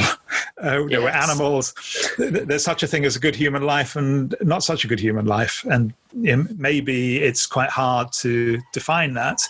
Um, but I, I think if, if, we go back to what you were saying, the the idea that what is the point of government is to give people flourishing lives. Um, it's very hard to disagree with that, isn't it? Uh, this is what yeah. we want from our government. at, at, at, least like that's one of them. That's one of the things. Yeah. Uh, that, that's a big one. Um, and i kind of this is just on, on an aside but i wish our politicians would i wish someone would just ask them this you know to the face you know to boris johnson or you know uh, donald trump. Like what's the purpose of government? And you know just okay well if that's if that's the case then this this and this i don't think it would actually work particularly maybe not with trump. But i just feel like this this discussion of what is the purpose of like what what the hell are we doing and why mm. should be more central to our yeah. public discourse. Yeah, well, so I, so I absolutely agree with that. You know, that's how I make my living. So how could I not? How could, how, how could I not agree? Um, but the it, it's tricky though because if you have anyone who's very thoughtful, the politicians thoughtful, they'll say they will say something equivalent to this, even if they don't use the same words. But then, you see, the, the question for a policymaker is so there are two, quest, two questions. Um, one is how how do we make sense of this in practical terms? It's all very well saying yeah, we want everyone to have a flourishing life, but what is that? What can we do as a we've government? Got decisions to make. We've, we've, yeah, we they've got big decisions to make, and like I don't envy these people. You know, uh, yeah, it must be difficult. but it, it, it's not even that it's big, big difficulties. It's how do you translate this aspiration of giving everyone a, a flourishing life into specific policy objectives. And, and, so you might say that actually this is what governments are doing because you know, they want full employment, they want everyone to have a home, um, they, they want mm. to encourage, most governments want to encourage people to have strong family lives if they can. They want kids educated. So, what they're trying to do is lay the foundations for people to have flourishing lives. Um, there are questions about whether they've got it right, about whether these are the foundations for flourishing life. There are questions about whether they've got the distribution between different people right. So, are they neglecting some to advance others? Um, are they doing it in ways that are not appreciated, are, are, counterproductive? But also, they've got the problem. Um, and so this is this is one of the things I think that my fellow political philosophers have not completely absorbed, which is when you're thinking about public policy, almost everything is a decision about making a change rather than bringing something out of nothing. So in other words, if we, you know, if we sat down and have a discussion about theory of justice, you know, two week seminar, very intensive, we, we might get some agreement on what's the best theory of justice. The idea of then giving it to the government saying, look, this is the best theory of justice, do this. I'll say, well, this is ridiculous. How can I get there from here? You know, I'd need a hundred years and everyone's goodwill. I can't do it, right? So I, so I can't just wave a magic wand and turn us from where we are there. We're in this situation. We've got this level of unemployment. We've got these problems about race relations. We've got this level of alcoholism. We've got this level of drug addiction. We've got these teenage pregnancies. We've got these people in prison. We've got all these people living lives that most people would not regard as flourishing lives, or many people would not regard as flourishing lives. What do we do about those? Those are our problems right now. Um, do we try to leave it to the free markets, deregulate, and let free enterprise ride us to somewhere, or is that naive? Is that going to have the opposite effect? Do we have to have a big redistribution? Do we have to build new public institutions? You know, what can I do and also, I mean, this goes back to your point about big decisions. Uh, what can I do that's going to get me re-elected? That'll get my party re-elected. Because yeah. if I'm pushing all the sacrifice, if I'm pushing all the sacrifices on this generation for the sake of a better tomorrow, then that's not going to do me any good either. Yeah, that incentive's not a very good one. I think it's mm. the biggest one. Um, at least it seems to be when you listen to some of the, the rhetoric. Um, there's something I, I want to just go back to um, about the the number of choices one has access to, and how you know more choices isn't necessarily better. But I think it was that it depends on the quality of the options available, right? So different choices of lipstick may not be that beneficial, but potential professions may be, you know. Uh, so I might, if I have the opportunity of being a blacksmith or a farmer, that's not that great. But if I have the opportunity of all of those things, but also teacher, um, graphic designer, um, you know, political philosopher, and you know, the the capacity or the capability of being a parent and a you know all these um, other things which aren't as I'd say trivial as um, as as you know makeup or flavors of you know condiments. Um, I, I, feel like that the, the the quantity of choice for more valuable uh, I don't know what you would call them capabilities um, that seems to be um, relevant or worth you know worth uh, exploring because i just i think that i would rather be in a society where let's say i am genetically predisposed to just being the greatest sitar player of all time or maybe a, an ancient instrument that exists today but um, existed you know 500 years ago but also exists exists today. Um, actually no a better example would be i have the capability of being the greatest um, virtual reality developer of all time so this is this new technology which is only coming into the fore but if i was born 500 years ago and i didn't have this this genetic makeup that i would never realize the the the life of being um, uh, you know the world's greatest virtual reality developer by virtue of the fact that I didn't I didn't grow up in the, in a society that had that as an opportunity. Um, so this idea of like increasing like the the more opportunities I have available to me seems to be something that I you know intuitive intuitively think is of as as good because we're all unique in our own ways in in our own ways and having the potential to chart a course that suits me best seems to be uh, like a good thing.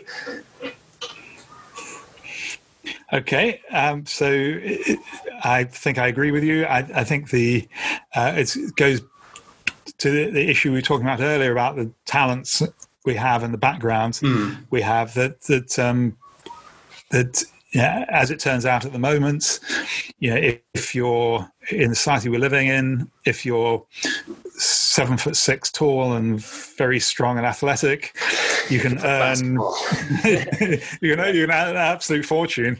Uh, if you were living hundred years ago, you might have been put in the circus as a freak. Um, so, you know, what counts as a talent very often is highly socially contingent. Mm. I mean, you know, we can debate how much this is. So, you know, if, if you have a very quick mind, for example, um, it, it, may be that that is going to be a universal talent, but it, it might be hard to think of societies where that's a problem. On the other hand, it might lead you into trouble if you're if it leads you to criticize the authorities in a very repressive state. So it, it could it could be that your mind under those circumstances is a disadvantage rather than an advantage. So in, in the capability literature, is it um, like is this notion of just increasing the degrees of freedom made available to the individual is that um, something that's a given or i may be phrasing it the wrong way but yeah. is this i mean obviously there are like base capabilities that need to be met but once the basics have been covered. Um, is just increasing the, the set of capabilities or potential functionings uh, something to aspire towards? Well, so the capabilities literature is vast now. I mean, there, there are probably you know, tens of thousands of academic papers that have been written about the capability approach because it's been used in in all fields. Um, it's used in uh, health economics. It's used in law, um, anthropology, pretty much every journal, um, you know, someone discovers a capability approach and realizes this is the best way of conceptualizing something within their field, which it is, um, at a very general level. Uh, the the problem is getting down to the specifics of it mm. and, and how do you implement it. And so this is why there's such a literature because it's very very appealing at a general level and seems right at a general level, um, but it's much harder to make it concrete. I think if you um, talk to, uh, if you look at Sen's writings and people who follow Sen, uh, Sen would say the uh, capabilities we have is really sort of indefinite. That you can you can salami slice them. So you can talk about my capability to lift my teacup today, which is different from my capability to lift my teacup tomorrow. Something. It's so like different levels of infinity, right? There's an infinite yeah. amount of numbers between zero and one, but you know, ten's bigger than all of those. Yeah. Uh, so, so if we just want, if you just wanted to list all of the capabilities, just spend the rest of your life listing them. If you, if that's what you wanted to do, um, so for Sen, the important thing is to work out which are the ones that are politically important. So if we go back to that question, you know, what is the aim of government? Which are the capabilities of government should be paying attention to? Um, so I think, for example, uh, governments have not paid enough attention to the capability of affiliation which would be you know, people being able to have a support network. And we're seeing this now in the COVID crisis that uh, there are people who are on their own who don't have a support network. But we're also seeing these informal support networks growing up uh, because people wanted to help their neighbors. I'm sure all over the world, um, if there's an old person living on their own, as my, my mother is, um, she was having to turn away favors because so many people wanted to do her shopping for her. So you know, that's, lovely. That's, that's good to know. that's, that's lovely. So you had people fighting over who was going to do the supermarket shop and being offended that someone else had done it. So you know you, you can get into that that type of situation. But of course, this is an unusual. We're living through unusual times at the moment. Mm. Um, but the the um, question for political philosophy is of the many capabilities, which are the ones that governments should be specially interested in and be worried about if people are not achieving? And this is really where Martha Nussbaum uh, does better than Sen, because Sen just lists a few and then says it's for each country to work out which are the ones that they want. So he has a much more pluralistic view, and different countries can have different accounts. Whereas Nussbaum has tried to come up with a list of 10 universal capabilities, which will take different shapes in different countries, but she thinks, or different cultures, but she thinks all of them are relevant to all, all um, forms of human existence. I think she's probably right. Um, it doesn't mean that she solved all the problems, I think, because um, a lot more interpretation is needed. Uh, I tried with my colleague, uh, co-writer Avner de Shalit, we tried to do some empirical work, talking to ordinary people about what they thought about the capabilities, and it was very useful. But um, half the interview was spent just trying to explain to people what capabilities are. So you know, we we've had our discussion about it, and a lot of people did the interview without really knowing what they were being interviewed about, and so e- even though it's a good concept for for theory, it's not a good concept for operational research. And if you talk about needs, for example, if you talk about people's basic needs, that's much better understood and you can have a much better mm. conversation. I think it's and just it's the terminology. It's just the words. Yeah. It's just they they make it they're more abstract. That's I think that's yeah. the only problem. They like yeah. opportunities are very concrete, you know, and taking and choosing something it's concrete. Yeah, but but even need, you see, if you said, well, what do you need for a good life? I need coffee. Get... okay, okay, so maybe that wasn't the right thing to say. But anyway, well, you, but you I, I think that was the point. Yeah, yeah you know, like I don't yeah. really need yeah. it, but you know, God, sometimes it feels like it. Yeah. Okay. So yeah. So um, the question you asked me is uh, in the capability literature, are people saying the more capabilities, the more your freedom? Is and um, I, I, think again that goes back to a similar thing to the lipstick. So if the mm. capabilities is to lift my teacup now and tomorrow and the day after and the day after and the day after, um, that doesn't compensate for not having religious freedom, for example.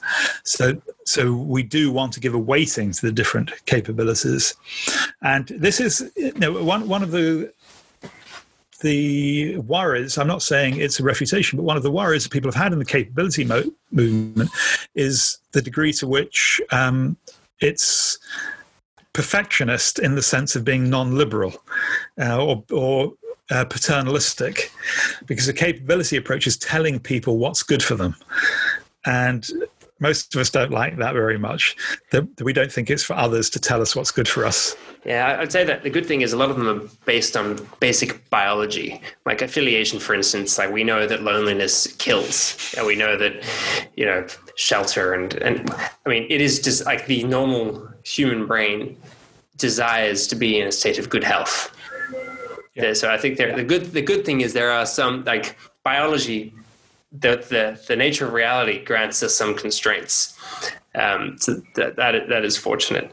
Um, yeah. I mean, that's a very perceptive comment because the one of the inspirations for Nussbaum, anyway, for the capability approach is, is Aristotle. And uh, you know, Aristotle also wanted to root the good for human beings in our biological nature. And so, so a lot of this idea of flourishing is, you know, what is it to flourish as a human being?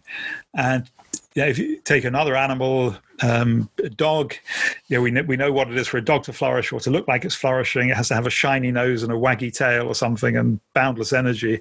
And that's a flourishing dog. So, what's a flourishing human being? Well, it's not the wagging tail, but it's maybe being absorbed in their work, having good relations with others, having a good place to live, opportunities for play, and so on. And so we, whether it's instinctive or learnt, I don't know, but, but we do have a capacity to be able to judge of other people whether they're living a good life or not. And so you, know, you can look at one of your friends who seems to be able to do everything. They're out, you know, they publish their book, but they're on the golf course and then they're going surfing and then they're going to a family wedding or something. You think, well, that's a it's exhausting. That's what a good human life looks like.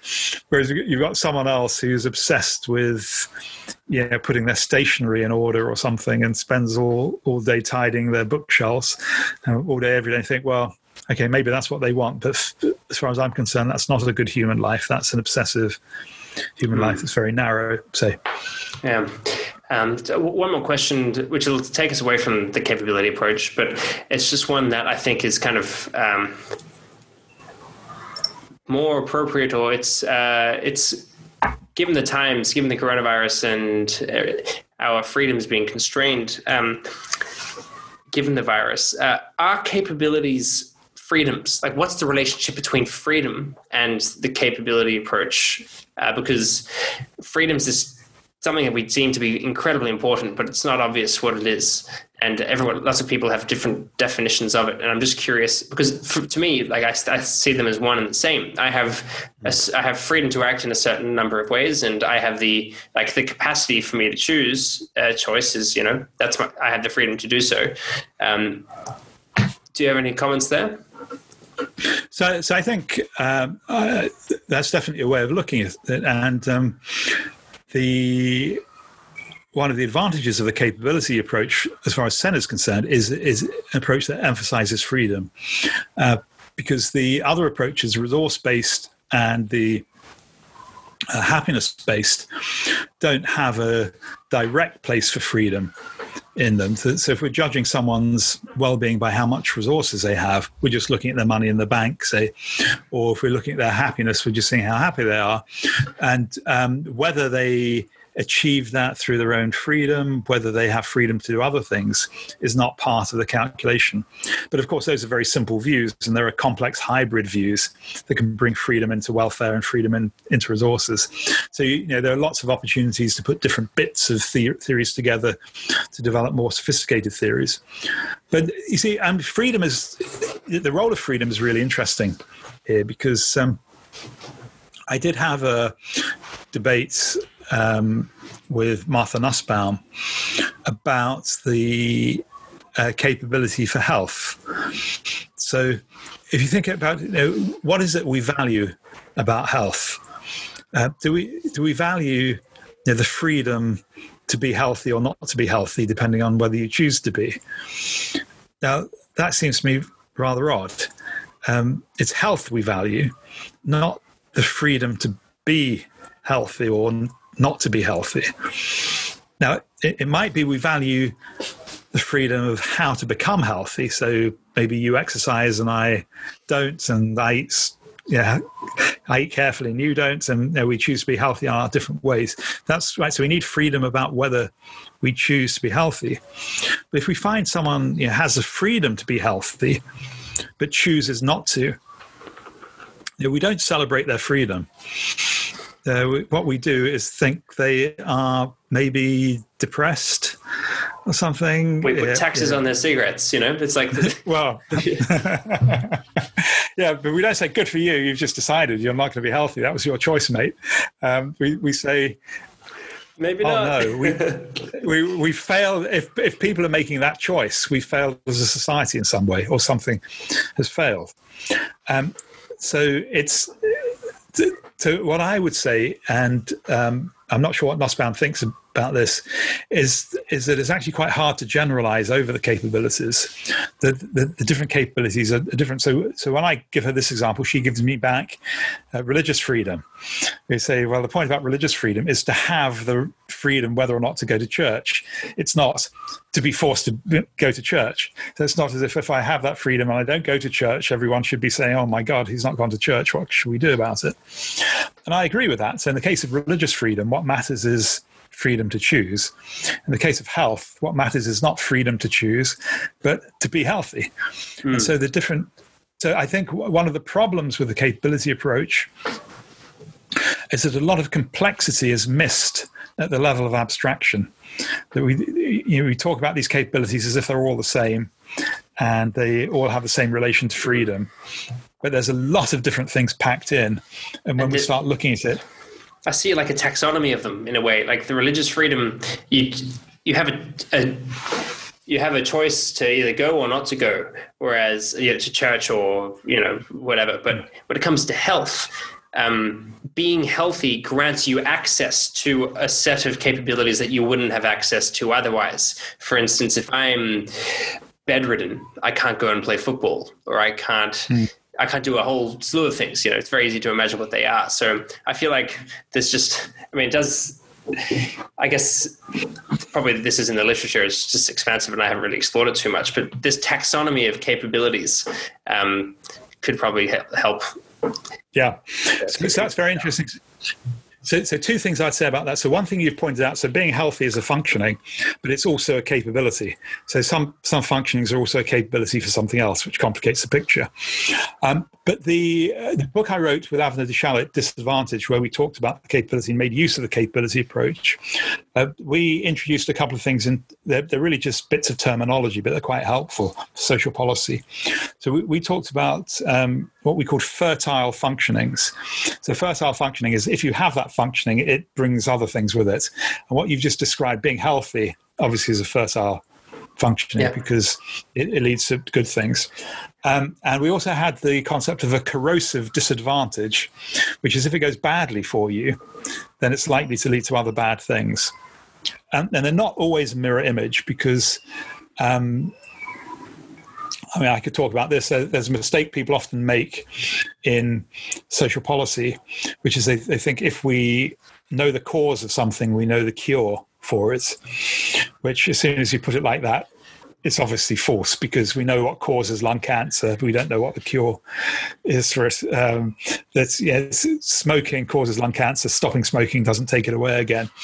Um, so, so what we say is, from the point of view of social policy, things like drug addiction are um, corrosive disadvantages, and you know, your life will be wrecked if you're a drug addict. Curing someone of their addiction won't give them their life back again. Uh, it, it, will help them definitely, but it won't put them back where they were before. So when you've got a corrosive disadvantage, when you know there are corrosive disadvantages, we have urgent policy reasons to prevent them, to stop them happening. Uh, if we found a fertile functioning, we've got urgent policy reasons to put our resources there because we get this sort of multiplier effect of other functionings as well. So, so this was our recommendation for the integration of political philosophy, social science, and policy. The social scientists should be telling us what these corrosive disadvantages and fertile functionings are, and policymakers should be putting in place policies to stop the formation of corrosive disadvantages and encourage the formation of fertile functionings there we are. That's the policy formula in in one minute. yeah, I see them as spirals. It's yep. you know, spirals of what's what's the term? Spirals of. Uh, anyway, doesn't matter. virtuous. virtuous. Yes, that's the virtuous one. spirals. Yeah, that's yeah. the one. That's the one. And and then the others are vicious. You have vicious spirals going down and virtuous spirals going. Up. There up. we go. There we go. Yeah. Um, awesome. Well, um, I think we'll leave the capability approach there. Um, this the the coronavirus uh, has presented us with quite uh, interesting choices to make.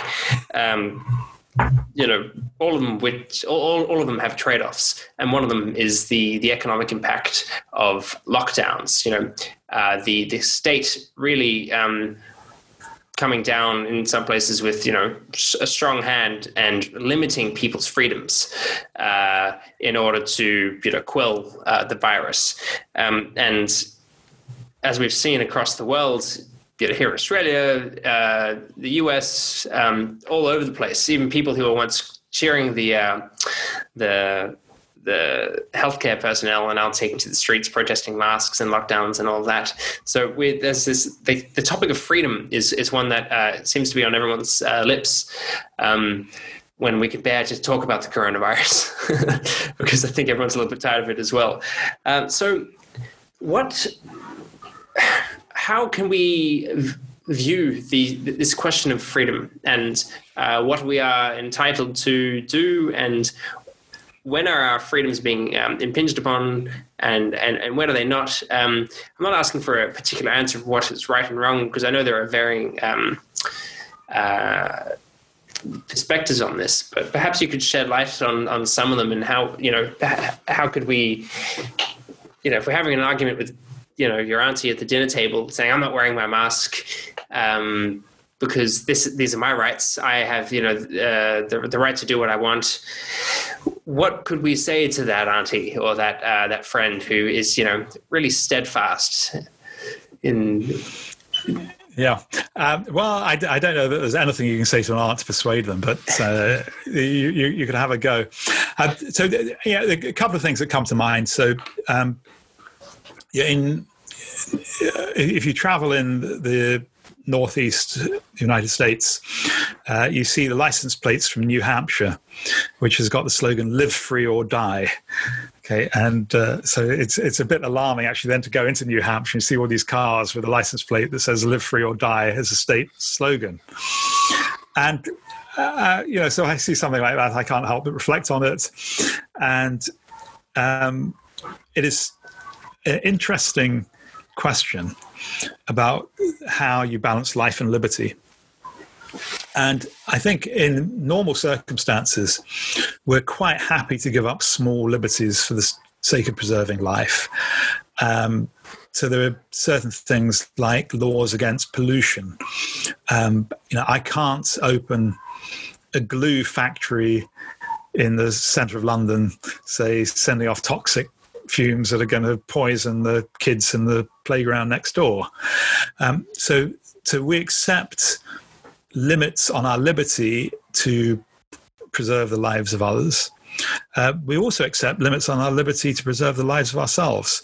Uh, so pretty much every country has a limit to what you can buy in terms of the strength of alcoholic drinks. For example, that you can't you can't buy. Well, they, these come and go in different countries, but or poisons. So there's certain poisons, uh, prescription drugs I can't buy without uh, the doctor's permission.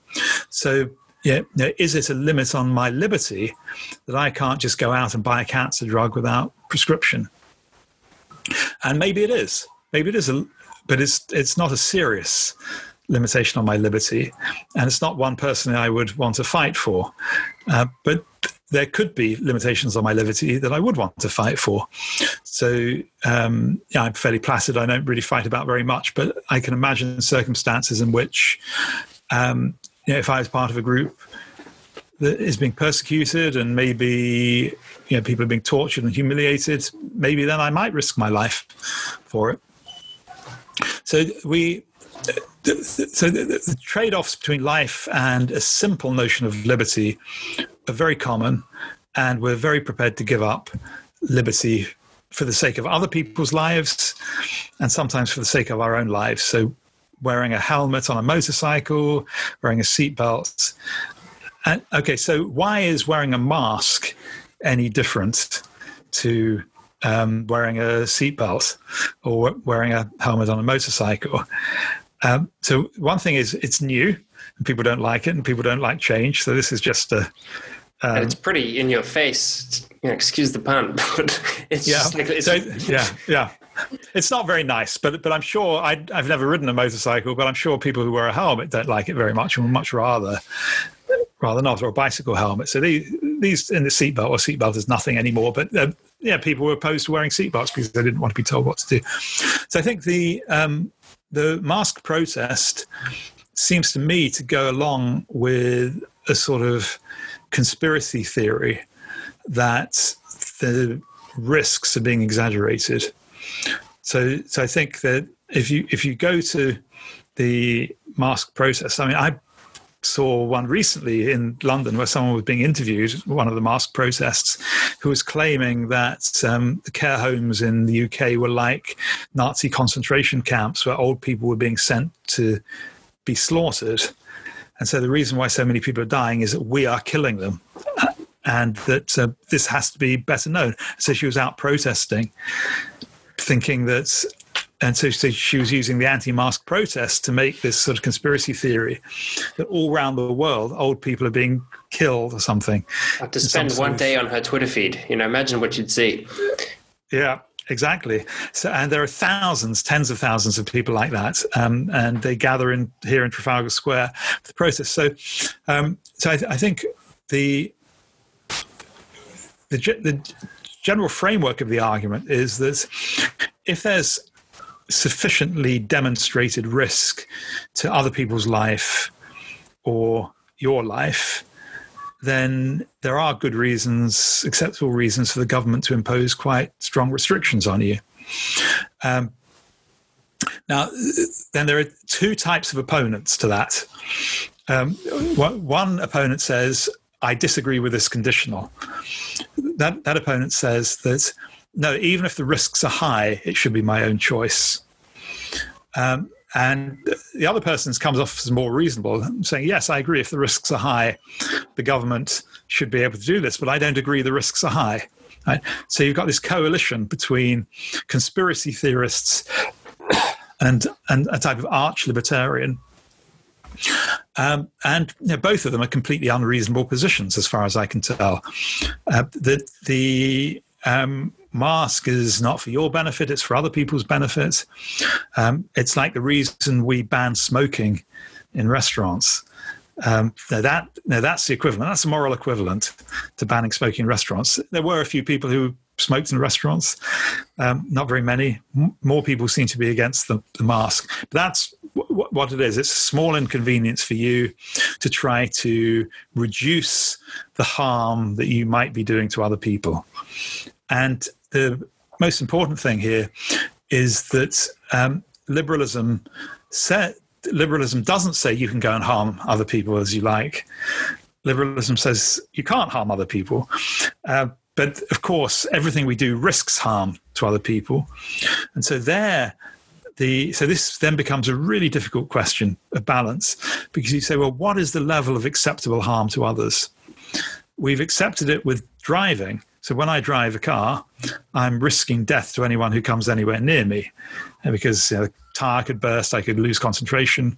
So I'm I'm putting other people's lives at peril. But the thought is that that's such a low risk, and driving is such a good convenience that that is a a balance that we should take. So we set the risk trade off in favor of the action. But notice we make sure people have safety checks on their cars, we make sure they don't drive drunk. So we do everything to make the risk as low as possible, but we say it's an acceptable risk. In this case, what are we asking people to do? Not wear a mask, wear a mask, is it a big deal for some people? It might be if you've got breathing problems, okay, but then we let you off. Um, we give you an exemption. But for the ordinary person, it's just a minor inconvenience and it could be saving lives. So the risk uh, benefit balance goes the other way, in, in my view. So um, I don't see this as a serious matter of freedom. Um, if it turns out that wearing a mask is bad for you, so there's also people here who who claim that wearing a mask reduces your oxygen intake and can damage your health. If that is true, then we've got another argument to have. If it really is true that we're euthanizing large numbers of old people in care homes, then we've got a lot to talk about, not just masks. Um, but, uh, sure. that, um, but, but it seems to me that it's a misuse of arguments to think that given what we know, um, there's good reason against wearing masks. I mean, lockdown is interesting as well. You, you might think that lockdown has gone too far in some cases. Um, That's, that's just, just for down here in Australia. Yeah, you may not be aware, but the state of Victoria, well, Melbourne has been on lockdown for a significant period of time, but they brought in curfews as well. So, you know, a lot of people are, you know, like we understand the need for the lockdown, but why can't we go outside after eight o'clock, for instance? Yeah. So like this, yeah. this, these sorts of questions are being brought up, and you know they're saying the, I think there might have been a, the the premier. He's like the guy in charge. I think his name's Dan. I might have seen a hashtag dictator Dan or something. But they're talking about you know authoritarianism, yeah. you know strong, um, strong displays of control. Yeah, well, that is a worry, and and you want to see the evidence for it. Um, so what's coming in here is you know the pubs have been open, uh, but they you need to social distance and um, wipe everything down. But infections have been spiking; they've been uh, doubling. They're doubling every seven days now. And so last night, the government introduced a new measure uh, to close pubs at ten o'clock in the evening. So up to now, they've been able to open their normal hours, which in some cases is you know, two o'clock, three o'clock in the morning, even as long as they're social distancing and they, they so uh, many pubs would normally open till 11 or 12 so they're losing the last hour or two of business. And for a lot of pubs particularly at the weekend that is where they are at their most uh, most busy. Um, and just seeing on Twitter, people saying, well, does the government think that the virus goes home or only comes out after 10 o'clock? Or you know, do, they think you can't get infected before 10 o'clock? And of course, the government doesn't think that. But what, what they're thinking is there are a lot of different factors to balance. And um, we need business to keep going in a viable way if we can because this, we're, we're not just talking about profits, we're talking about people's jobs here. Um, and maybe they can keep going, or many of them can keep going if we keep them open till 10 mm. and people won't be so drunk um, they may just try to get more in their system before 10 o'clock you know they may see it as a race yeah, it's it's possible. Yeah, and we've got the we've got the universities coming back now, and um, yeah, students are now just this week and next week they're just starting university up and down the country, and so as we know, uh, what many students do in their first week is stay Fresh, out as late as they week, can. Right? Is that that's what yeah. it's called in the UK? Yeah. yeah, yeah. Fresher week. So fresher week. There are a lot of drunken students walking around town, but if and it's I think this is quite a sensible move because it allows them to go out and have a couple of drinks and socialise, but without losing inhibition. And you know, when you lose inhibition, social distancing goes. Um, a lot so, more goes than just social distancing including memory. yeah, well, that is that. Is, I'm told. I'm told. Yeah. Um, so the the, big. I, I, think the view we're taking is that if you have um, very punitive restrictions, maybe 90% of people will follow them, but 10% won't. And of those, some significant proportion will violate them in a very dangerous way. Because they might think once you've violated the rule, you may as well, if you're going to be hung for a lamb, be hung for a sheep. And so we, it's a very delicate balance to give people an area where they can be slightly irresponsible safely rather than making them encouraging them to be grossly irresponsible and maybe doing a lot more harm. But yeah, it's an impossible, impossible situation. Yeah, yeah. Um, I know. I know we're running. I wouldn't say short on time, but we'll, we'll be wrapping up uh, soon. Um, is there anything that you think is incredibly important to talk about, uh, or to any message that you'd like to share, or if not that, um, is there anything that you're very excited about um, okay. in, in, the world? So very very opposite they're opposites but uh, i think both um, have something to do with strong opinion or passion. Okay. So so one thing i think has become very clear in the covid crisis is that um, you know, society is divided in many many ways. And uh, there are all sorts of structural inequalities. And um, we notice them we try to do something about them we're not very effective but we policymakers do try to attend to injustice and disadvantage. In times of crisis, that becomes very hard and uh, natural divisions in society, not natural, but existing divisions in society become exaggerated. So, you know, I'm sitting here doing my work today. Um, it's not at all inconvenient to be talking into a camera and microphone rather than getting on a train to go somewhere and talk in person. Um, probably the lockdown has saved me money. Um, so I'm in one of these privileged groups where I have my guaranteed income, lower spending, less inconvenience. Okay, there, there are a few things, but on the whole, a lot for people like me, lockdown has been fine, and for people with the country houses, even better. People with the country houses and cars, um, yeah, they're having a great time. Um, Whereas people who are doing jobs that they have to do on the street, like delivery drivers, say that they're not being celebrated like health workers, grocery workers. There are lots of people who are putting themselves in danger. They were getting ill first, uh, or people losing their jobs. So there are plenty of things where um, existing inequalities have become exaggerated. We're seeing this uh, in many countries that ethnic people from ethnic minority backgrounds are dying more, getting the virus more, older people are in greater trouble, poor people in greater trouble. So everything that's going wrong um, is getting worse. And because we're mostly interested in fighting the pandemic, it's harder to keep an eye on all of those issues. And I think at any time of crisis or change, um, we everything's thrown up in the air and existing disadvantages get magnified.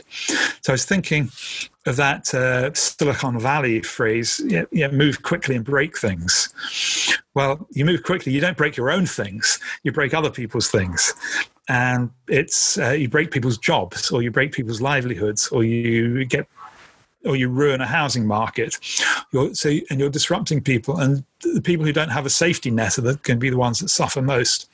So, so it just seems to me that we've we've lost a sense of um, this type of collective maybe we never had it, but we but we we need to think much more about the collective sense of responsibility for everyone.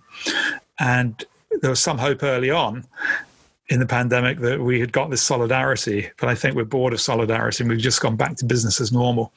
Uh, and um, well, let's just say there's going to be a lot of work for political philosophers of equality and inequality in the coming decade.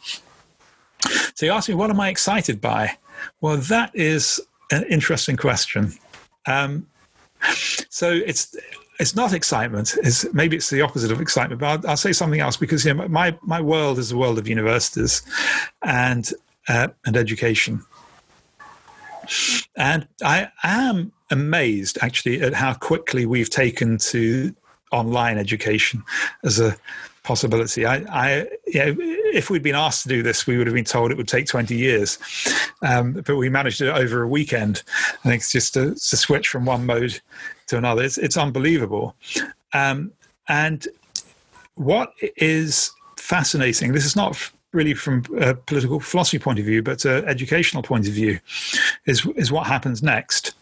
So you know, the, if you have an optimistic scenario, we have a vaccine, it's very effective, and a combination of natural death of the vaccine, natural death of virus and the vaccine, everything returns to normal in six months' time, and this was all a bad dream, and we can open the universities just as we had before. But suppose that the, the either there isn't a vaccine or there is one that's not as effective. We have the anti-maskers who don't take it and keep getting ill. Um, it it might not be hundred percent effective for everyone who takes it. So we can still, so you know, we we still have we have vaccines for measles. We still have measles around and mumps and rubella. So just having a vaccine doesn't eliminate it. And it may be that um, the levels of infection are really too high to open the universities in the way we had them before.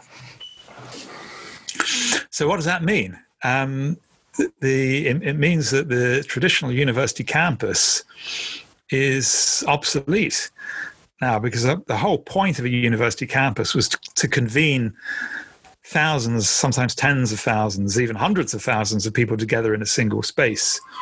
But if we're not doing that, the, the campus is obsolete.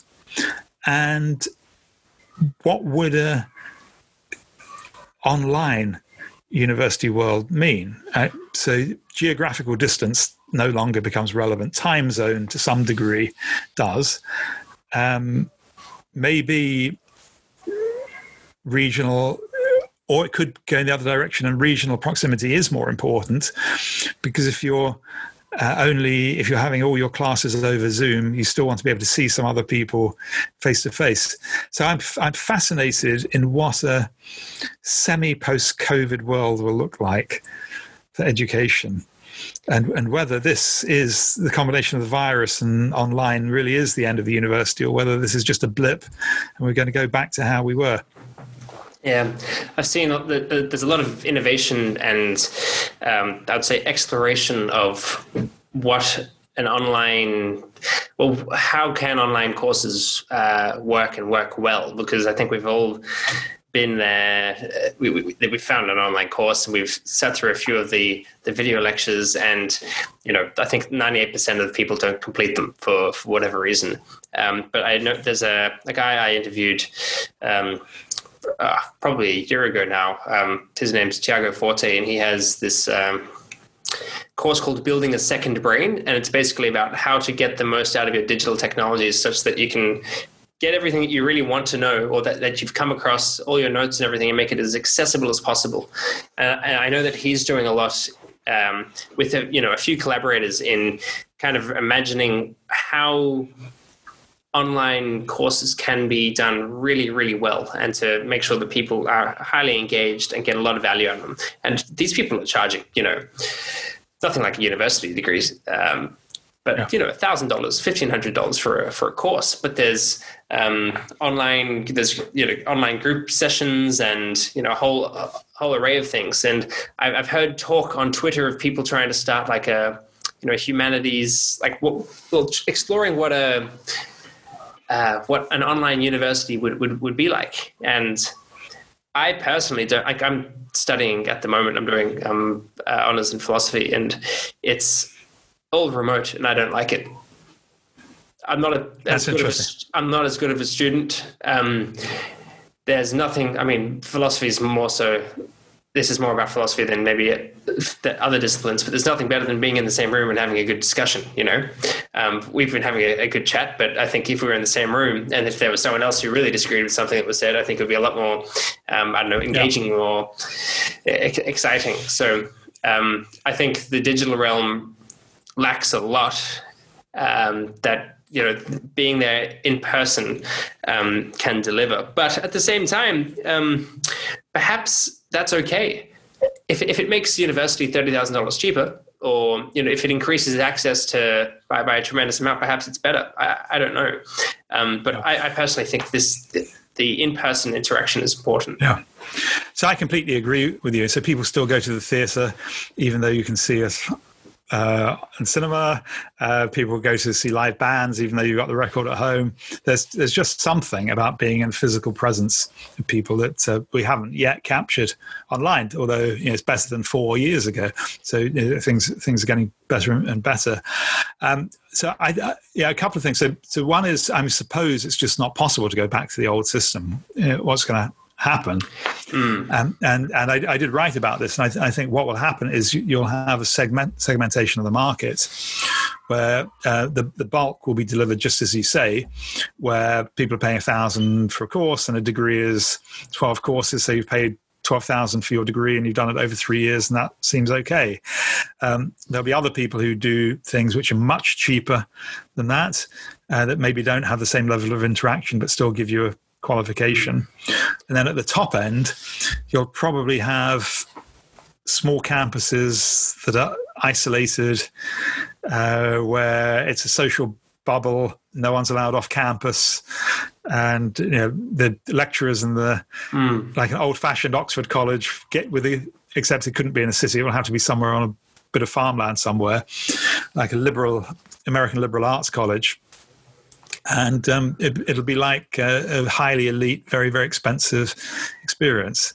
Yeah, it makes me think that it, it depends on what you get on your resume, right? Because yeah. a lot of work has shown that the university, a lot of it is about the signaling benefits that you get. So if the signaling benefit was the same, if I, if you know I went to the University of Oxford, and if there was all all, th- all those three options. Uh, looked the same in my resume, it would matter so much. But if I went to the the elite, um, you know, enclosed um, version that you described, perhaps I'd have something separate on my on my resume, which would then, you know, be all the more uh, yeah. all the more worth it. And people would recognize that.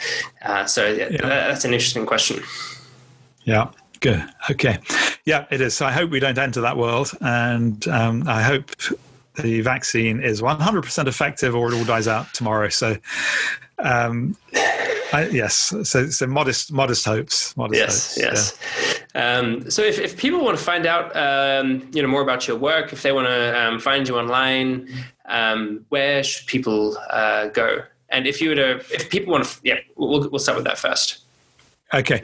Well, uh, you see my name on the screen. It's Jonathan Wolff. Uh, so if you Google Jonathan Wolff, uh, you may well get the guy who wrote the Seinfeld theme tune, who has the same name with the same spelling.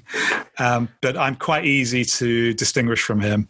So if you want to be sure, put Jonathan Wolff Philosophy or Jonathan Wolff Oxford, and um, that will come up with either my own homepage or the homepage for the Blavatnik School of Government with my webpage. And um, they, they, both have the same information. They both have links to my work. So that's, that's where you can look. Um, if you're watching this on YouTube, uh, you can try the same search on YouTube. There are a few other videos and um, things, uh, interviews uh, that are up, may, maybe half a dozen different topics, um, going back more than 10 years, I think. And um, you can find my books in some libraries um, and many bookshops as well. So. Well, I'll link to um, all those and uh, in the show notes. And um, if for those who would l- love to dive more into political philosophy, moral philosophy, or philosophy in general, but perhaps you know more of the political um, more the, in the political space, uh, what would you recommend reading or um, any advice for, for, for, for, you know, those aspiring to learn more in this area? Okay. So I've I've written an introduction to political philosophy, which is called an introduction to political philosophy. The third edition was published in 2016, I think it was. Uh, so that's available. Um, I've also written an introduction to moral philosophy, uh, again, just called an introduction to moral philosophy. And the second edition is coming out any week now. So those are two books I would suggest, um, and, and those, those are things you can follow up from. If you want to look at the most influential works of political philosophy now, um, the most important book is John Rawls' The Theory of Justice, written in 1971. Um, it's not a particularly easy read, but it, it is very rewarding. So that's where I would start. But the uh, if you're interested in following up on the capability approach, then look at the work of Martha Nussbaum, and she has a book, a short shortish book called Creating Capabilities, which really covers a lot of the things that we discussed today. So that's a starting point. But her work, or the work of Amartya Sen, um, and actually covering some of the things we began with at the beginning, linking things together, Sen has written a brilliant uh, little paperback book called development as freedom, which links a lot of the themes we've had. So I, I would really recommend that. That's one of my favorite books. So Amartya Sen, Development as Freedom. Okay, wonderful. Well, I'll link to uh, all of those. Uh, well, uh, Jonathan, um, really appreciate you taking the time. I really enjoyed our conversation. Well, thanks so much, Sam, and thanks for setting it all up. And well, thanks again to Jonathan for taking the time to have a chat. I really enjoyed it. Uh, it was a lot of fun, and uh, it was just really cool um, actually speaking to someone who uh, I've referenced in essays that I've written. So yeah, that was fun. Um, like I said, all of the links uh, to what was discussed in the episode and Jonathan's work, his website, and his Twitter handle can be found in the show notes. Um, so you can just you know check out your podcast app and find the show notes there, or go to samhbarton.com slash podcast, and you can also find them there. And while you are on the website, if you do go, um, please consider signing up to my newsletter uh, for updates on future episodes and all of that fun stuff. Um, and if you'd like to support the show, you can do so in various ways. Um, you can share it with uh, friends or on social media, or you can give it a rating on Apple Podcasts. And if you'd like to keep up to date with whatever I've got going on, new episodes, uh, things I'm interested in, all that sort of stuff, uh, just follow me on Twitter at Sam H. Barton. And until next time, thank you for listening and stay curious.